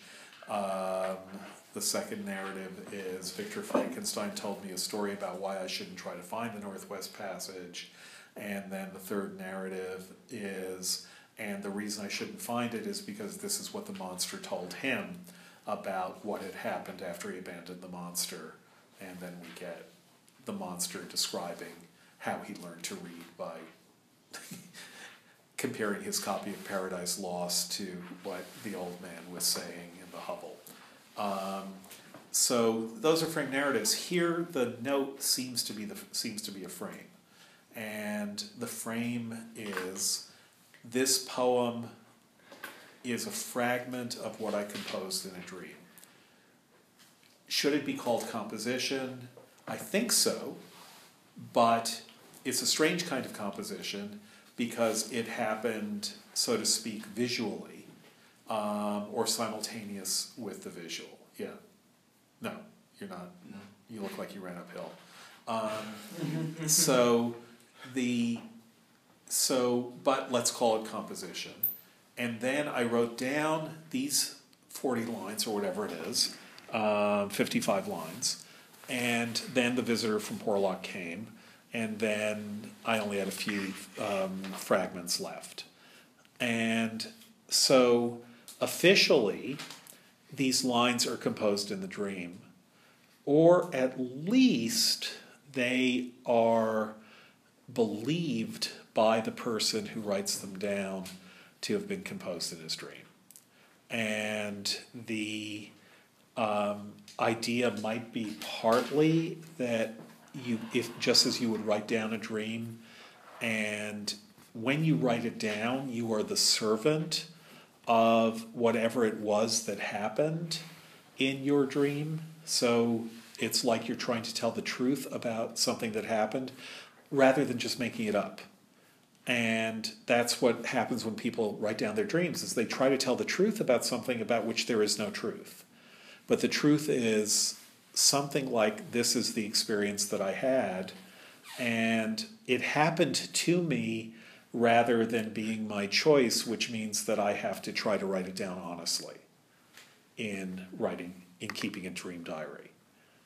So that's a little bit, if you think about it, it makes sense, but it's also a little bit spooky that there's a kind of truth which is entirely in your own mind and entirely made up by you, and yet there's a certain responsibility that you have not to make stuff up about what you've made up if you're trying to tell the truth about your dream. And it's that kind of responsibility that Coleridge is taking in in writing down the words that dictated themselves to him in his dream. And we already know that that happened because they're partly coming from Purchas. That is, from the sentence that he didn't write. Um, here the Khan Kubla commanded a palace to be built in a stately garden thereunto, and thus ten miles of fertile ground were enclosed with a wall. Now, if you look at the um, footnote,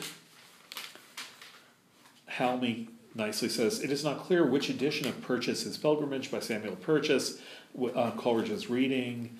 Um, E.H. Sequo's edition of 1626. In Xamdu did Kublai Khan build a stately palace encompassing 16 miles of plain ground with a wall wherein are fertile meadows, pleasant springs, delightful streams, and all sorts of beasts of chase and game, and in the midst thereof a sumptuous house of pleasure. Um, so Coleridge is remembering a sentence that he's reading, but he now quotes that sentence pretty inaccurately. It's clear what sentence it is. That is, that this has to be the sentence um, that he's referring to, but his quotation is pretty inaccurate. What it is accurate to is his own poem. So he, when he says, um, a stately garden, 10 miles of fertile ground, all of those are essentially paraphrases of the poem, or those two things, not all of those. Those two things are essentially paraphrases of the poem. So now, on the one hand, you could say, which is something that Freud does say, that any words that you um, that are specific in a dream, this is for Freud a principle of dream interpretation. Whether it's true or not, it's true enough that it's hard to prove it wrong that if you hear someone say something in a dream or if you read words in a dream, if there's something you can quote from your dream, according to Freud, those words were actually part of your waking life the previous day. And so if someone says something to you in a dream like, um, uh, you know, get the feck out of my way, um, it meant that the previous day someone screamed at you because you didn't notice the light turn green or something like that. And in your dream, it can be used in a completely different context. Uh, to give and to give Freud's greatest example, um, and this is the most um, beautiful moment, I think, or one of the most beautiful moments in all of Freud, is in the interpretation of dreams. He describes in the last and longest chapter a dream not that one of his patients had, but that one of his patients had heard about.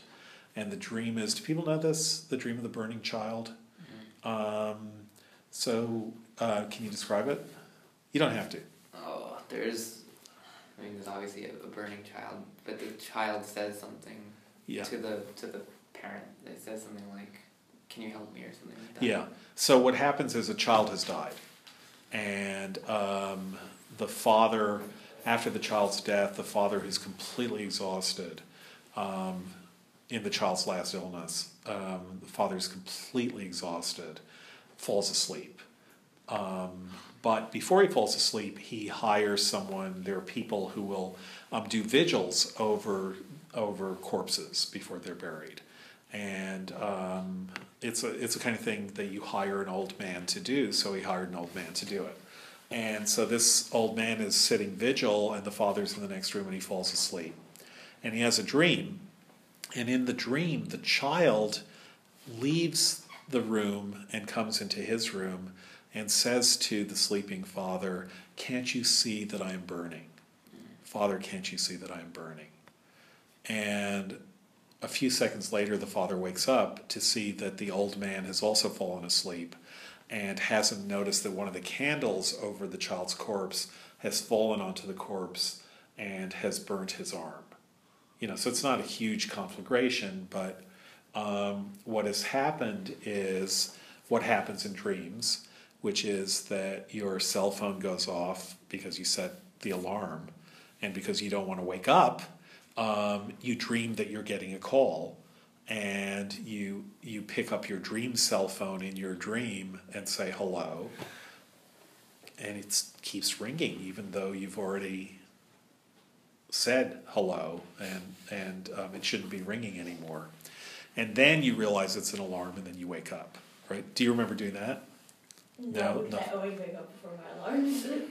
yeah because you don't want to hear the alarm. I always do. but have you ever have you never had the experience of something outside becoming part of your dream Yeah, I think so. I dreamed I fell off a cliff and I woke up on the floor.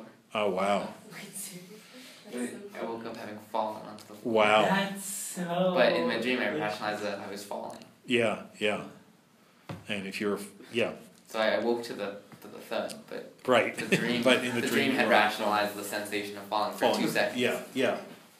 All right, so yeah, that's what it does. It, it rationalizes something. So what the one of the great things Freud says about that, he gives about a two-page analysis of that dream, and it's really um, beautiful. But one of the things that he says about it is that um, the words the child speaks um, have to have some have to have been spoken in the real world because that's one of the principles that Freud discovered or thought he had discovered about dreams that he could always when his patients had a dream and they quoted something said in a dream he could always get them to remember if they thought about it where those words had been spoken in real life the day before. And then they realized that their dream was echoing something that was in their minds the day before. And so um, Freud realizes, and this can't be confirmed, he's confirmed this over and over and over again with his patients, but this can't be confirmed because he didn't know the person who had the dream, didn't know anything about the situation. But what he realizes is that the child must have had a terrible fever and said to its father in its fever, Can't you see that I'm burning? That is, you know, just feel my forehead. Can't you see that I'm burning? And that those words then in the dream get applied to the real fire burning the real corpse. But that that idea that words from real life appear in your dream um, and then become assimilated to your dream. That is, um, it's a powerful idea and a really neat one. And it kind of works here, which is that Coleridge says he's assimilating the words that he's read in Purchas. You know, Coleridge is a century before Freud, but he says that he's assimilating the words that he's read in Purchas. And, um, but it turns out that he's actually in real life writing this note for the poem. He is giving words to Purchas that Purchas didn't quite say. So he even says, I read, he was reading, that is I, was reading the following sentence, or words of the same substance. And what that means is he looked for the sentence and couldn't find it, but he knew it was something like that. And what he's done now is he's taken dream words and claimed that he read them in reality. And that therefore the words that, that spontaneously came to him dreaming, the, he dreamt of the substance of what Purchas was saying, and simultaneously the expression, a parallel production of the correspondent expressions. Those happened in parallel. And in that parallel production of the correspondent expressions, um, the expressions that he came up with are then the expressions that after the fact he ascribed to Purchas. So that the temporality uh, or the sequence of how things happen is he reads something in Purchas, he has a dream in which he dreams expressions, dreams words, dreams poetry, even as he's seeing what he dreams. Um, because all the images rise up before him as things. So clearly, he sees the pleasure dome, he sees the caves of ice, he sees the sacred river, he sees all those things, and the sentences, the expressions come up as he's seeing them. He then says that the very things that he's dreamt come from Purchas when they don't, or the things may, but the words don't. The expressions come from his own mind, but he then gives them to Purchas. And so that relationship of the waking world to the dream world is one in which the waking world itself is, in this preface, in this note, made into something which reflects the dream world. Because he dreams these lines and then he says, yes, these lines were in Purchas's pilgrimage when they weren't. So now he's making a real book, the dream image of his dream poetry. So he's claiming, so he's asserting. And then, when we, let's again look at that last verse paragraph a damsel with a dulcimer in a vision once I saw. So that could be a vision that could be part of what he has dreamt. These could be the lines that he dreamt. If the thing arose before him, is it the damsel who arises before him, or the idea that he had a vision that arises before him? At any rate, if the dream can refer to and make things happen in the real world, then he might have had the vision in a real world as well. Um, let me just put it one other way. If you didn't have the preface, if you only had the poem without any framing, then you would certainly think this last verse paragraph was not part of the dream. That is, he's saying, I had a dream, or we don't even know that it's a dream. Um, here's something that I know about Kubla Khan. And it was amazing. And it reminds me of a vision that I once had. So the, so the first 36 lines are here is something that I know about Kubla Khan, or here's a fact about Kubla Khan that's really amazing. And um, now you know what you need to know about Kubla Khan and stuff that he had tried to do, and which I've now described for you. There's no claim here that he's dreaming. This is simply facts about Kubla Khan from Purchas's pilgrimage. Why is this interesting to me? Well, because I once had this vision.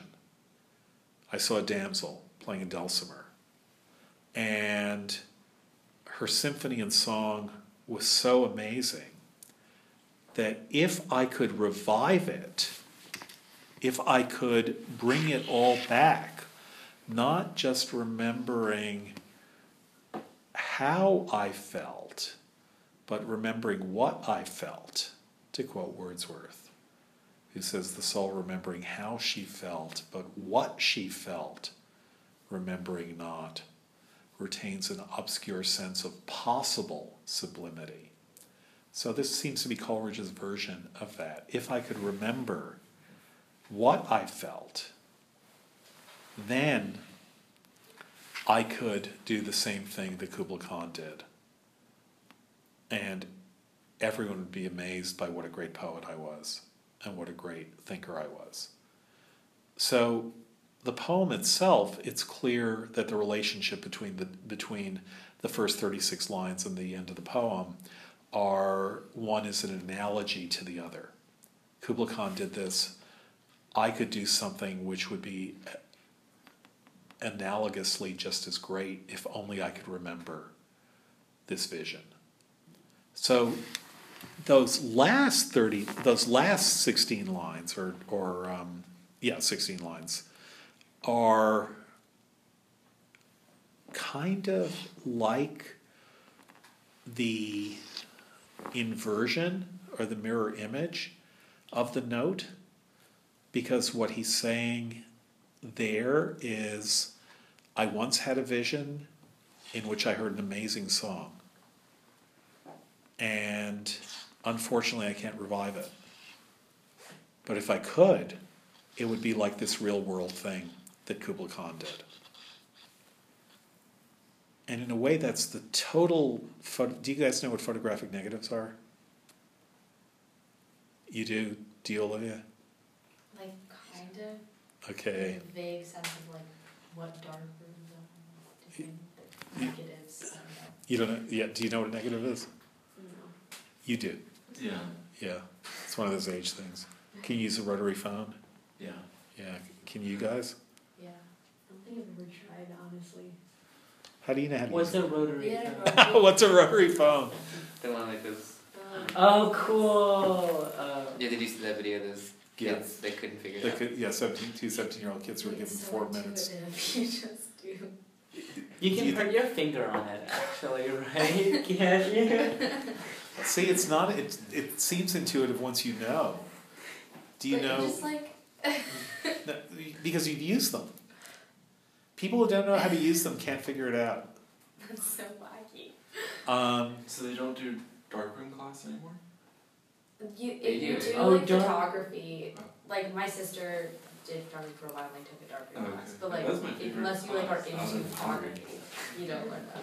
Yeah. Yeah, I think my mom told me about darkroom. Would they be from her time? Yes. How long ago are darkrooms from? They're still today. you, you can, yeah, They have one here. It's like vinyl records. Oh. Oh, you have vinyl records, don't you? Yeah. Yeah, and Oh, that's why you like vinyl. Mm. Yeah. The show is great. All right. so a net, the way photography worked is um, that film would respond to light. And the way it responded was um, let's just take black and white for simplicity. The way it responded was that you would have a blank piece of film, it would basically be transparent. But if light hit any part of it, it would turn that part, I'm really going to simplify now, it would turn that part black. So light cooked film, you could say. A little bit of light would cook film, but it would only cook the part of the film that it hit. So what would happen is you would expose a frame of film to light through a lens. And because it was coming through a lens, the light would be tightly focused and so some parts of the film would be cooked more than others.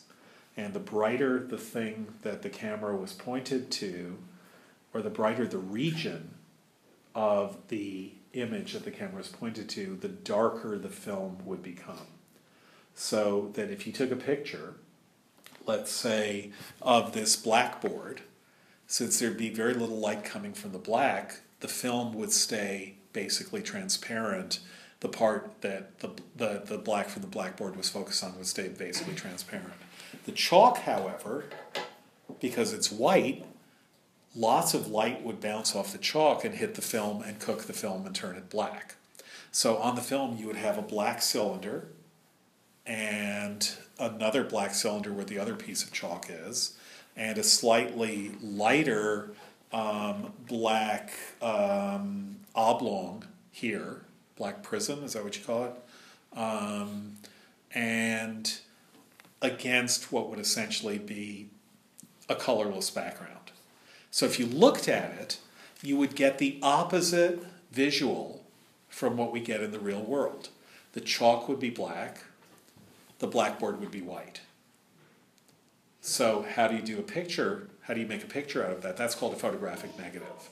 So the negative is all the light um, uh, values are reversed, are made into their negative. So how do you get a photo? How do you get a, a regular picture out of that? How would you do it if you had to? Develop it.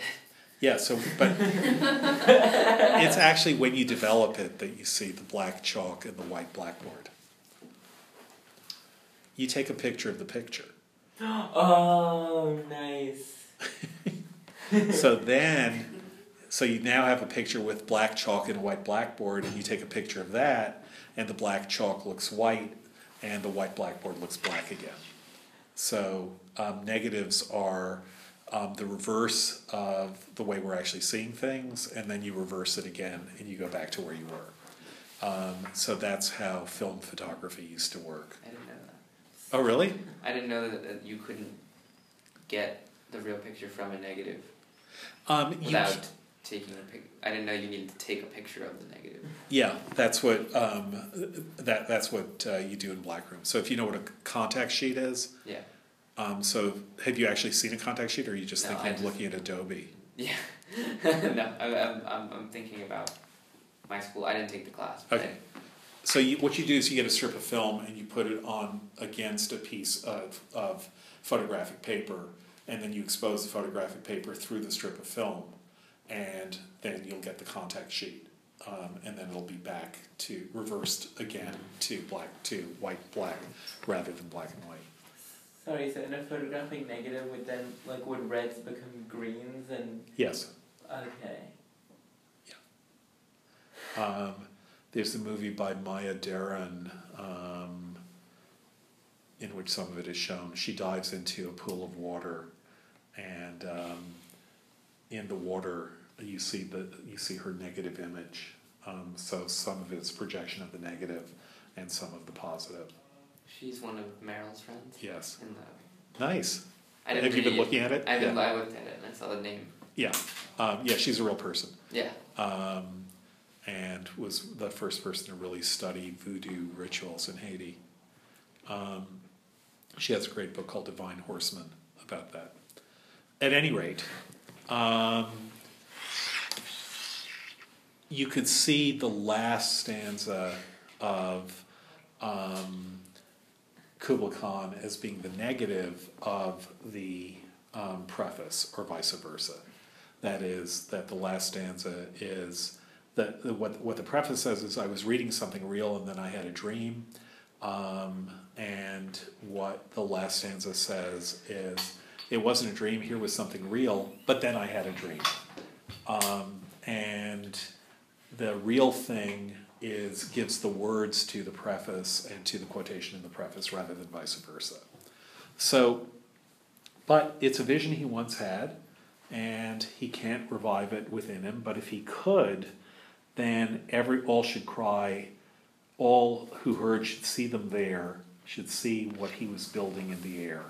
I would build that dome in air. Um, not I would build the dome in air that I would not I would build what Kubla Khan built, namely a dome, dome in air, but rather I would build the dome that Kubla Khan built, but I would build it in air. unlike Kubla Khan, who built it on ground. I would build that dome in air, that sunny dome, those caves of ice, and all who heard should see them there, and all should cry, Beware, beware, his flashing light, his eyes, his, his floating hair. Weave a circle round him thrice, and close your eyes with holy dread, for yon honeydew hath fed and drink the milk of paradise.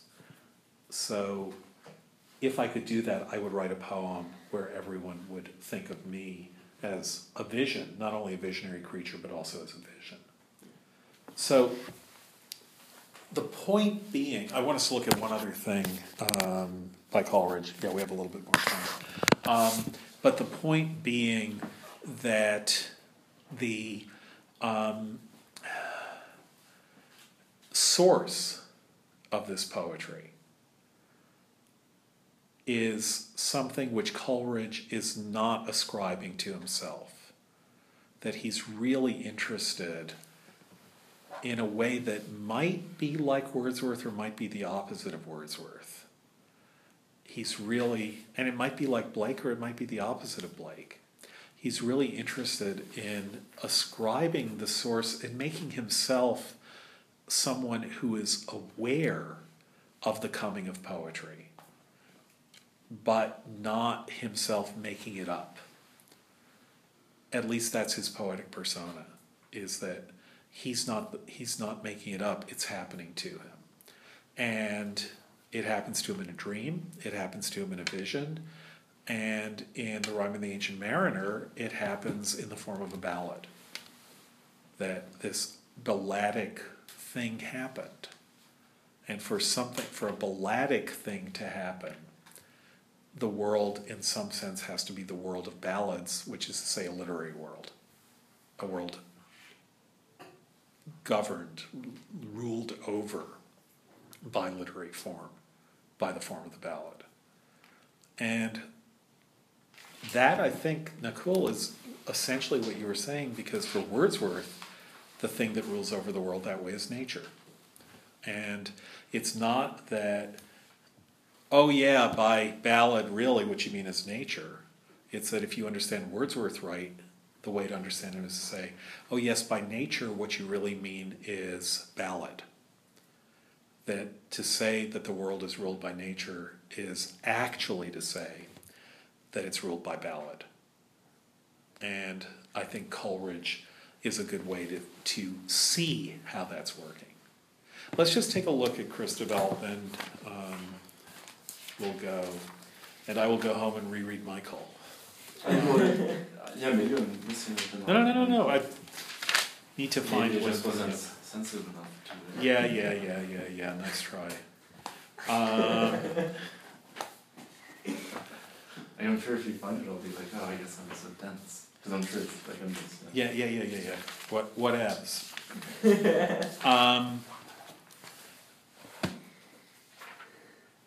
so, has everyone read Christabel? It's obviously way too long to read now, but you haven't read it? You'll love it. I guarantee it. I really, I don't, I really liked it. I haven't read it before this class. Here's my guarantee. If you don't love it, I'll give you a C in the class. That's my guarantee. I'm that sure you'll love it. That if you don't, no, that's not gonna work. Um, how about if you do love it? No, I can't do that either. Make, makes it too easy. Um, okay, it's a spooky supernatural poem. Um, fragment, naturally.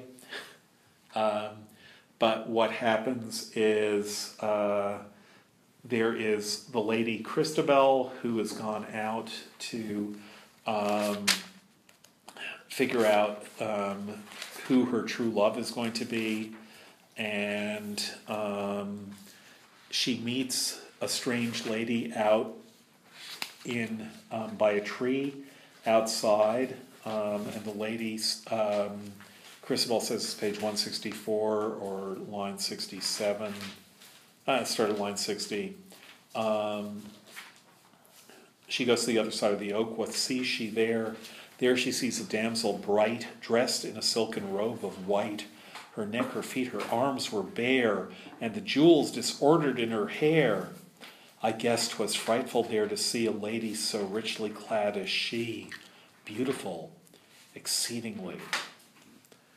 Mary, mother, save me now, said Christabel, and who art thou? She says, I'm the red woman. Not quite. The lady strange made answer meet, and her voice was faint and sweet. Have pity on my sore distress, I scarce can speak for weariness. Stretch forth thy hand and have no fear, said Christabel. How camest thou here? And the lady, whose voice was faint and sweet, did thus pursue her answer meet. My sire is of a noble line, and my name is Geraldine. And she tells a story about um, where she's been. And Christabel says, Here, come to my castle. Um, and they get to the doorway. Um, so now at line 120, a little door she opened straight. They crossed the moat, and Christabel took the key that fitted well. A little door she opened straight. A little door she opened straight, all in the middle of the gate. The gate with, that was ironed within and without, where an army in battle array had marched out. The lady sank, belike through pain. So they get to the doorway, and then the lady sinks. Perhaps she's in pain, says the narrative.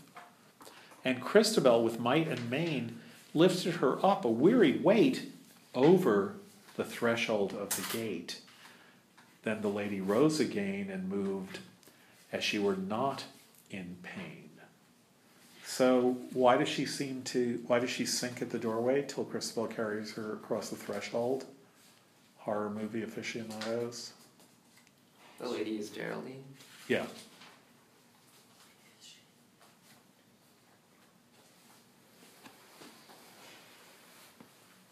Do you know about vampires and doorways? Did you never uh, watch They have to Buffy? the references? Yes. That, okay, that vampires can't go in unless they're invited. Yeah. Vampires can't cross thresholds unless they're invited in. So Oh. So she has to like wait for Christabel. Oh. yeah. So Christabel has to carry her in. Um, Piece of trivia that came up in my life. That's crazy. it came up in your life? No, like Oh. that. This just happened. Oh, yes, Did you know okay. You had to invite a vampire? That's actually a common occurrence in Palo Alto, California. Yes. right near Sunnyvale, right? Yeah, exactly. Um, so in they go, and um, Christabel gives Geraldine some wine. Then um, they go to bed and to pray, um, and um, go to. Um,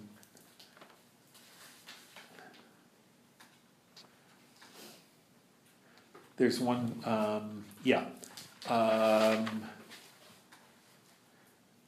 Geraldine says to Christabel, um,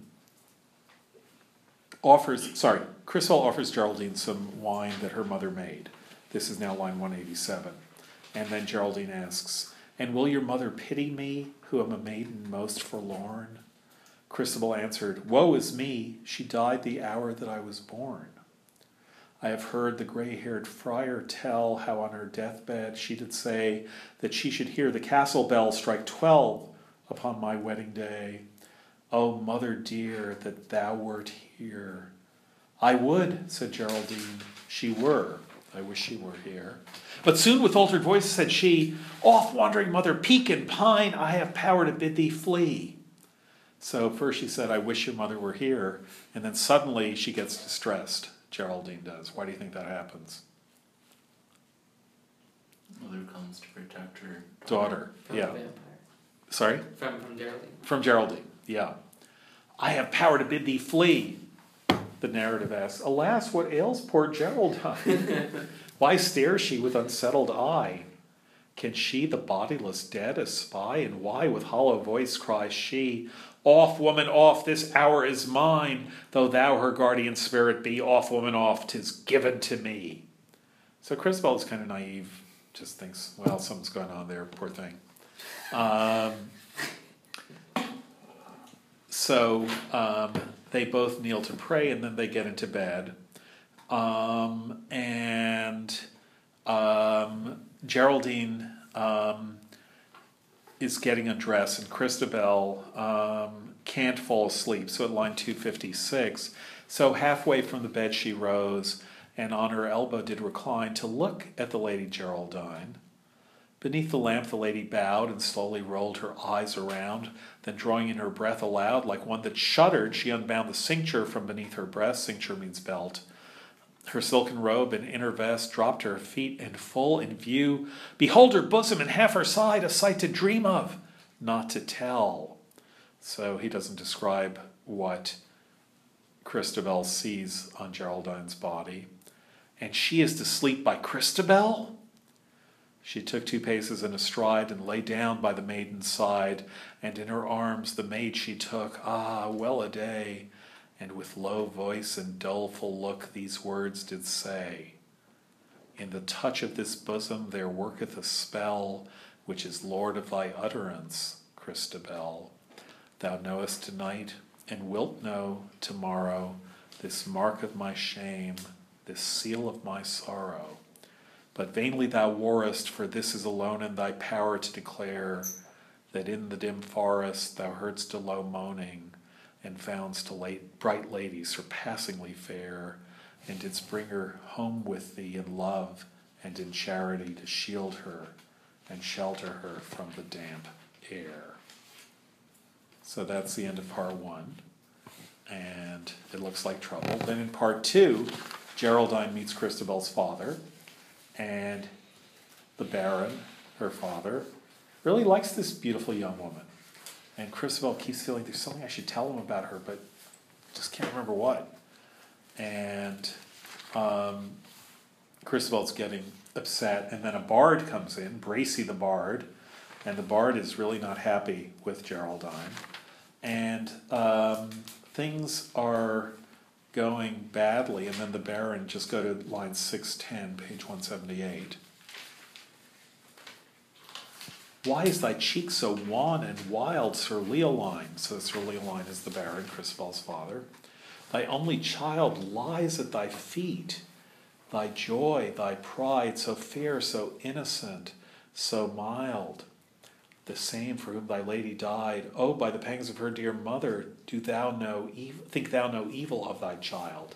So what's happened is Christabel has somehow and Bracy are somehow trying to get him to not fall into seduction by Geraldine. And he's getting angry. That's what. And so his cheek is wan and wild. For her and thee and for no other, she prayed the moment ere she died, prayed that the babe for whom she died might prove her dear Lord's joy and pride. That prayer her deadly pangs beguiled, Sir Leoline. And wouldst thou wrong thy only child, her child, and thine? Within the Baron's heart and brain, if thoughts like these had any share, they only swelled his rage and pain, and did but work confusion there. His heart was cleft with pain and rage, his cheeks they quivered, his eyes were wild, dishonored thus in his old age, dishonored by his only child, and all his hospitality to the insulted daughter of his friend, by more than women's jealousy, brought thus to a disgraceful end. He rolled his eye with stern regard upon the gentle minstrel bard, and said in tones abrupt, austere, I bade thee hence. Why, Bracy, dost thou loiter here? I bade thee hence, the bard obeyed, and turning from his own sweet maid, the aged knight, Sir Leoline, led forth the lady Geraldine. So now the father is going off with the monster, and Christabel is um, weak and upset, and Bracy is banished. And then we get the conclusion to part the second. So each of the two parts of the poem has a kind of coda. And notice how the conclusion is um, a little bit like the opening of We Are Seven. A little child that lightly draws its breath, or a little child, my brother Jim, that lightly draws its breath and feels its life in everything, what should it know of death? And remember, that was Coleridge's edition. So here we get a little child, a limber elf, singing, dancing to itself, a fairy thing with red round cheeks that always finds and never seeks, makes such a vision to the sight as fills a father's eyes with light. And pleasures, flo- so, uh, what, where does the intimations that pick that up? Light upon his father's eyes. Yes, somebody's memorizing it. I have the whole thing now. All right. With light upon him from his father's eyes, also Coleridge's child. So, um, fretted with sallies of his mother's kisses, with light upon him from his father's eyes. So here's Coleridge that the little child makes such a vision to the sight as fills the father's eyes with light. And pleasures flow in so thick and fast upon his heart that he at last must needs express his love's excess with words of unmeant bitterness. And that, I think, is just an astonishing moment in Coleridge. That he's cl- this is clearly, in some sense, autobiographical. That is what he has um, noticed in himself as a new father. Is that sometimes emotions turn into their opposites. That you're so filled with emotion about a child that you can snap. And I think again it's a it's an odd experience that everyone has had and that we're always puzzled by when everything is going really well and suddenly we go into a rage. Um, out of nowhere and for nothing. Something thwarts us.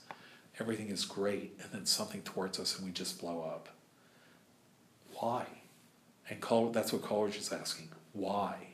And his answer is, he must needs express his love's excess with words of unmeant bitterness. I think this is one of the most amazing psychological self probings that you'll ever find. Because he doesn't he doesn't give a reason for it. He just says, "Yeah, this is what happens." Perhaps 'tis pretty to force together thoughts so all unlike each other, to mutter and mock a broken charm, to dally with wrong that does no harm. Perhaps 'tis tender to and pretty at each wild world word to fill within a sweet recoil of love and pity. So maybe it's the angrier you get at your child, the more you know that you're wrong, and the more you therefore feel pity for the pain that you're causing, and the greater your love. And there may be this strange mechanism of love leading to anger as a way of intensifying love. And again, just the next time you're in a real knockdown, drag out fight with someone you love, pause to notice if there might be something like that going on. Why do we want people that we love to cry when we're angry at them? That's the question that Coleridge is asking. Why do we want to make them cry? And, you know, an obvious answer is because that would be a concession that they're wrong, but it's not. People will cry when they don't think they're wrong, probably more often when they don't think they're wrong. So it might be that we want to do that so that we'll remember that they're human and that hurting them is a way of reviving our direct experience of love. That's what he's saying. So perhaps 'tis tender to and pretty at each wild world word that we express, each of our own wild words, to feel within a sweet recoil of love and pity. And what if in a world of sin, O sorrow and shame, should this be true? Such giddiness of heart and brain comes seldom, save from rage and pain. So talks as it's most used to do. That is, what if it's just the case that most of the time, most of the intense feelings that we feel come from rage and pain? And when we feel something really intensely, we talk the way we do when we're in rage and pain. So we don't mean it, it's I love you so much. Um, but you scream it at someone because you're used to screaming at other drivers on the Mass Pike. And so when you feel intensely, your reflex is to scream. Um, but he's really puzzling out an experience that he really must be having and must have had, which is the experience of having this strange, ambivalent reaction to the innocence of his own child. So Freud says, Freud says, I'm gonna, there's one more thing we're gonna do. Um, Freud says that um, among the greatest rages that human beings ever feel are a mother's rage at having to take care of an infant. That is um, one of the ways that Freud reassured an enormous number of his patients was to say that he understood um, what they would never admit, which is that they sometimes hated their children, hated their infants, hated their helpless newborns. And what he said to them is, in fact, that's not a bad thing because your reaction to hating this child that is demanding everything from you and um, requiring you to give everything that you have, no matter what, no matter how tired you are, no matter how terrible things are, your reaction of anger and rage has a counter reaction of absolute self castigation and an absolute return of love, like the sublime, the love comes flooding back out of guilt. So for Freud, he says perhaps the finest flower of maternal love comes out of guilt at the rage of the demands made upon you. And that that creates love, far from being the opposite of love. It's the it's inextricably um, love is inextricably bound up with it, and that without it, parents would not love their children as much as they do. And so I think Coleridge has a similar is making a similar has a similar idea here. Okay, one thing that I wanted us to look at um, is this poem by Anna Letitia Barbauld um, to Mr. S.T. Coleridge. So Barbauld, if you read the notes to the Rime of the Ancient Mariner, Barbauld is the person who said she liked the poem but it had no moral. Did you notice that at the end? It's a really important note. Um, Coleridge uh, talked about this later. So um, Barbauld is, she was um, one of the most popular poets of the day, the first woman to make her living as a writer. Did we read something from her? In the other class, yeah. Um, Washing Day, I think we read. Yeah, something like that. I don't completely remember. Yeah. Um, so if you go, I'm sure you guys who are who are um, who forgot your books today are um, can find this as well. But um, Are you looking for the note? Because I have yeah, it's note. page one fourteen. Is it? 98. Oh, sorry, page ninety-eight. Um, right, I was at the wrong poem. So, yeah, the note is, um, Mrs. Barbauld told me yeah, that the only faults she found with the ancient mariner were that it were uh, were that it was improbable and had no moral. As for the probability, to be sure that might admit some question, but I never told her that in my judgment the chief fault of the poem was that it had too much moral, and that too openly obtruded on the reader. It ought to have had no moral more uh, no more moral than the story in the Arabian Nights, the merchant sitting down to eat dates by the side of a well and throwing the shells insi- aside, and the genie start uh, starting up and saying he must kill the merchant because a date shell had put out the eye of the genie's son. yeah, so, um, that's great that Coleridge thought that the problem with the Ancient Mariner was there's too much of a moral in it. That, um, it was too much a story about, um, how to be a better person, and that he wanted it to be just strange. Well, he he kind of there addresses what we were talking about with the how why everyone why is it okay for everyone else to Exactly, punish that too. exactly, He he would have rather his story had the same morals that Arabian Nights story, yeah, in which it's just retribution. Right. For- and it's not even just. yeah, yeah, but just fascinating. Yeah. like a ballad. Yeah. Exactly. And that, that's what he couldn't quite do. So when Coleridge was twenty-five, um, he'd met, uh, he really liked, um, Barbauld, and he met her, and, um, she was very impressed by him. And she wrote, remember, he's, right now, he's, he's a very famous twenty-five-year-old, but he's a twenty-five-year-old. That is, he's famous, but partly because he's so promising.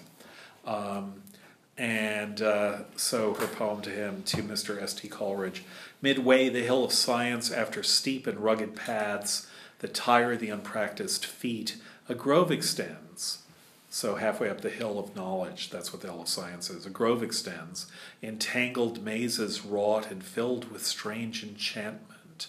Dubious shapes flit through dim glades and lure the eager foot of youthful ardor to eternal chase. Dreams hang on every leaf, unearthly forms glide through the gloom, and mystic visions swim before the cheated sense. Athwart the mists, far into vacant space, huge shadows stretch and seem realities, while things of life, obvious to sight and touch, all glowing round, fade to the hue of shadows.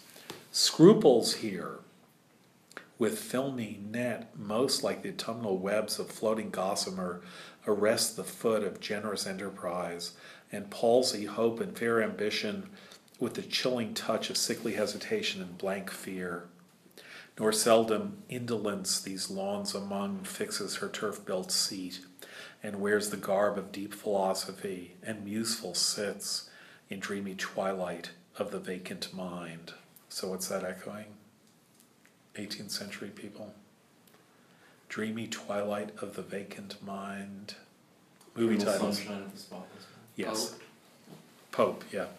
Yeah. So she's echoing Eternal Sunshine of the Spotless Mind, which is, as you will all remember, a line from Pope. Um, Which poem? Eloise of Abelard. Oh. Yeah. So um, purely accidentally, there's a movie of the same title. Totally Uh, unrelated. Sorry? Totally unrelated. Yeah, totally unrelated. There's a movie with the same title, what? Eternal Sunshine of the Spotless Mind. Uh. Charlie Kaufman movie. I, a good movie. It's a really good Good. movie. Yeah. So, um, but she's she's thinking of that, and this is the opposite of um, Eloise's eternal sunshine of the spotless mind. Is in dreamy twilight of the vacant mind, soothed by the whispering shade, for soothing soft the shades, and vistas lengthening into air, with moonbeam rainbows tinted. Here each mind of finer mold, acute and delicate, in its high progress to eternal truth, rests for a space. So she means Coleridge's mind. wait, sorry. So she, is she the Abelard to his Eloisa? Nice. Good. Yeah. Because she's the older one. Right. Yeah. Yeah. She's um, uh, she was born in in uh, forty five, and um, does it not say here? She's either yeah she's born forty seven maybe not forty five but anyhow in the forties. So she's almost thirty years older than he is. She's now in her mid fifties and he's in his mid twenties when she writes this poem. So um, here each mind of finer mold, acute and delicate in its high progress to eternal truth, rests for a space in fairy bowers entranced, and loves the softened light and tender gloom, and pampered with most unsubstantial food, looks down indignant on the grosser world, and matter's cumbrous shapings. Youth, beloved of science, that is Coleridge, she's addressing Coleridge again. Youth, you young man, beloved of science, that is, of knowledge, of the muse beloved, not here, not in the maze of metaphysic lore build thou thy place of resting, lightly tread the dangerous ground on noble aims intent, and be this Circe of the studious cell enjoyed, but still subservient. Active scenes shall soon with helpful, healthful spirit brace thy mind and fair exertion for bright fame sustained, for friends, for country, chase each spleen fed fog that blots the wide creation. Now heaven conduct thee with a parent's love. So she's worried.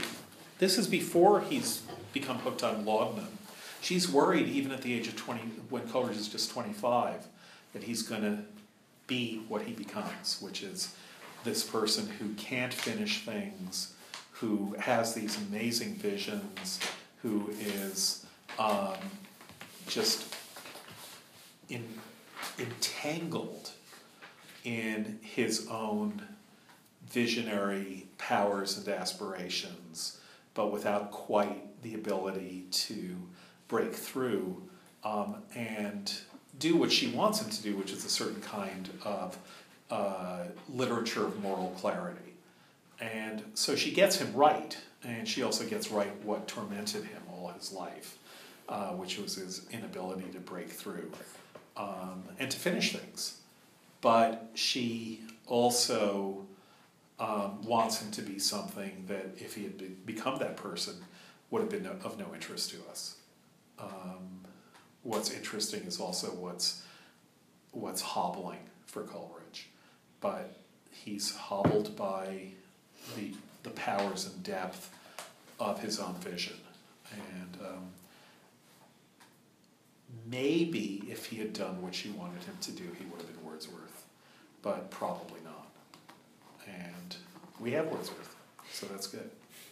All right, and we also have Blake. So now we've talked about everyone, and we all we understand early Romanticism, and now only later Romanticism remains for you.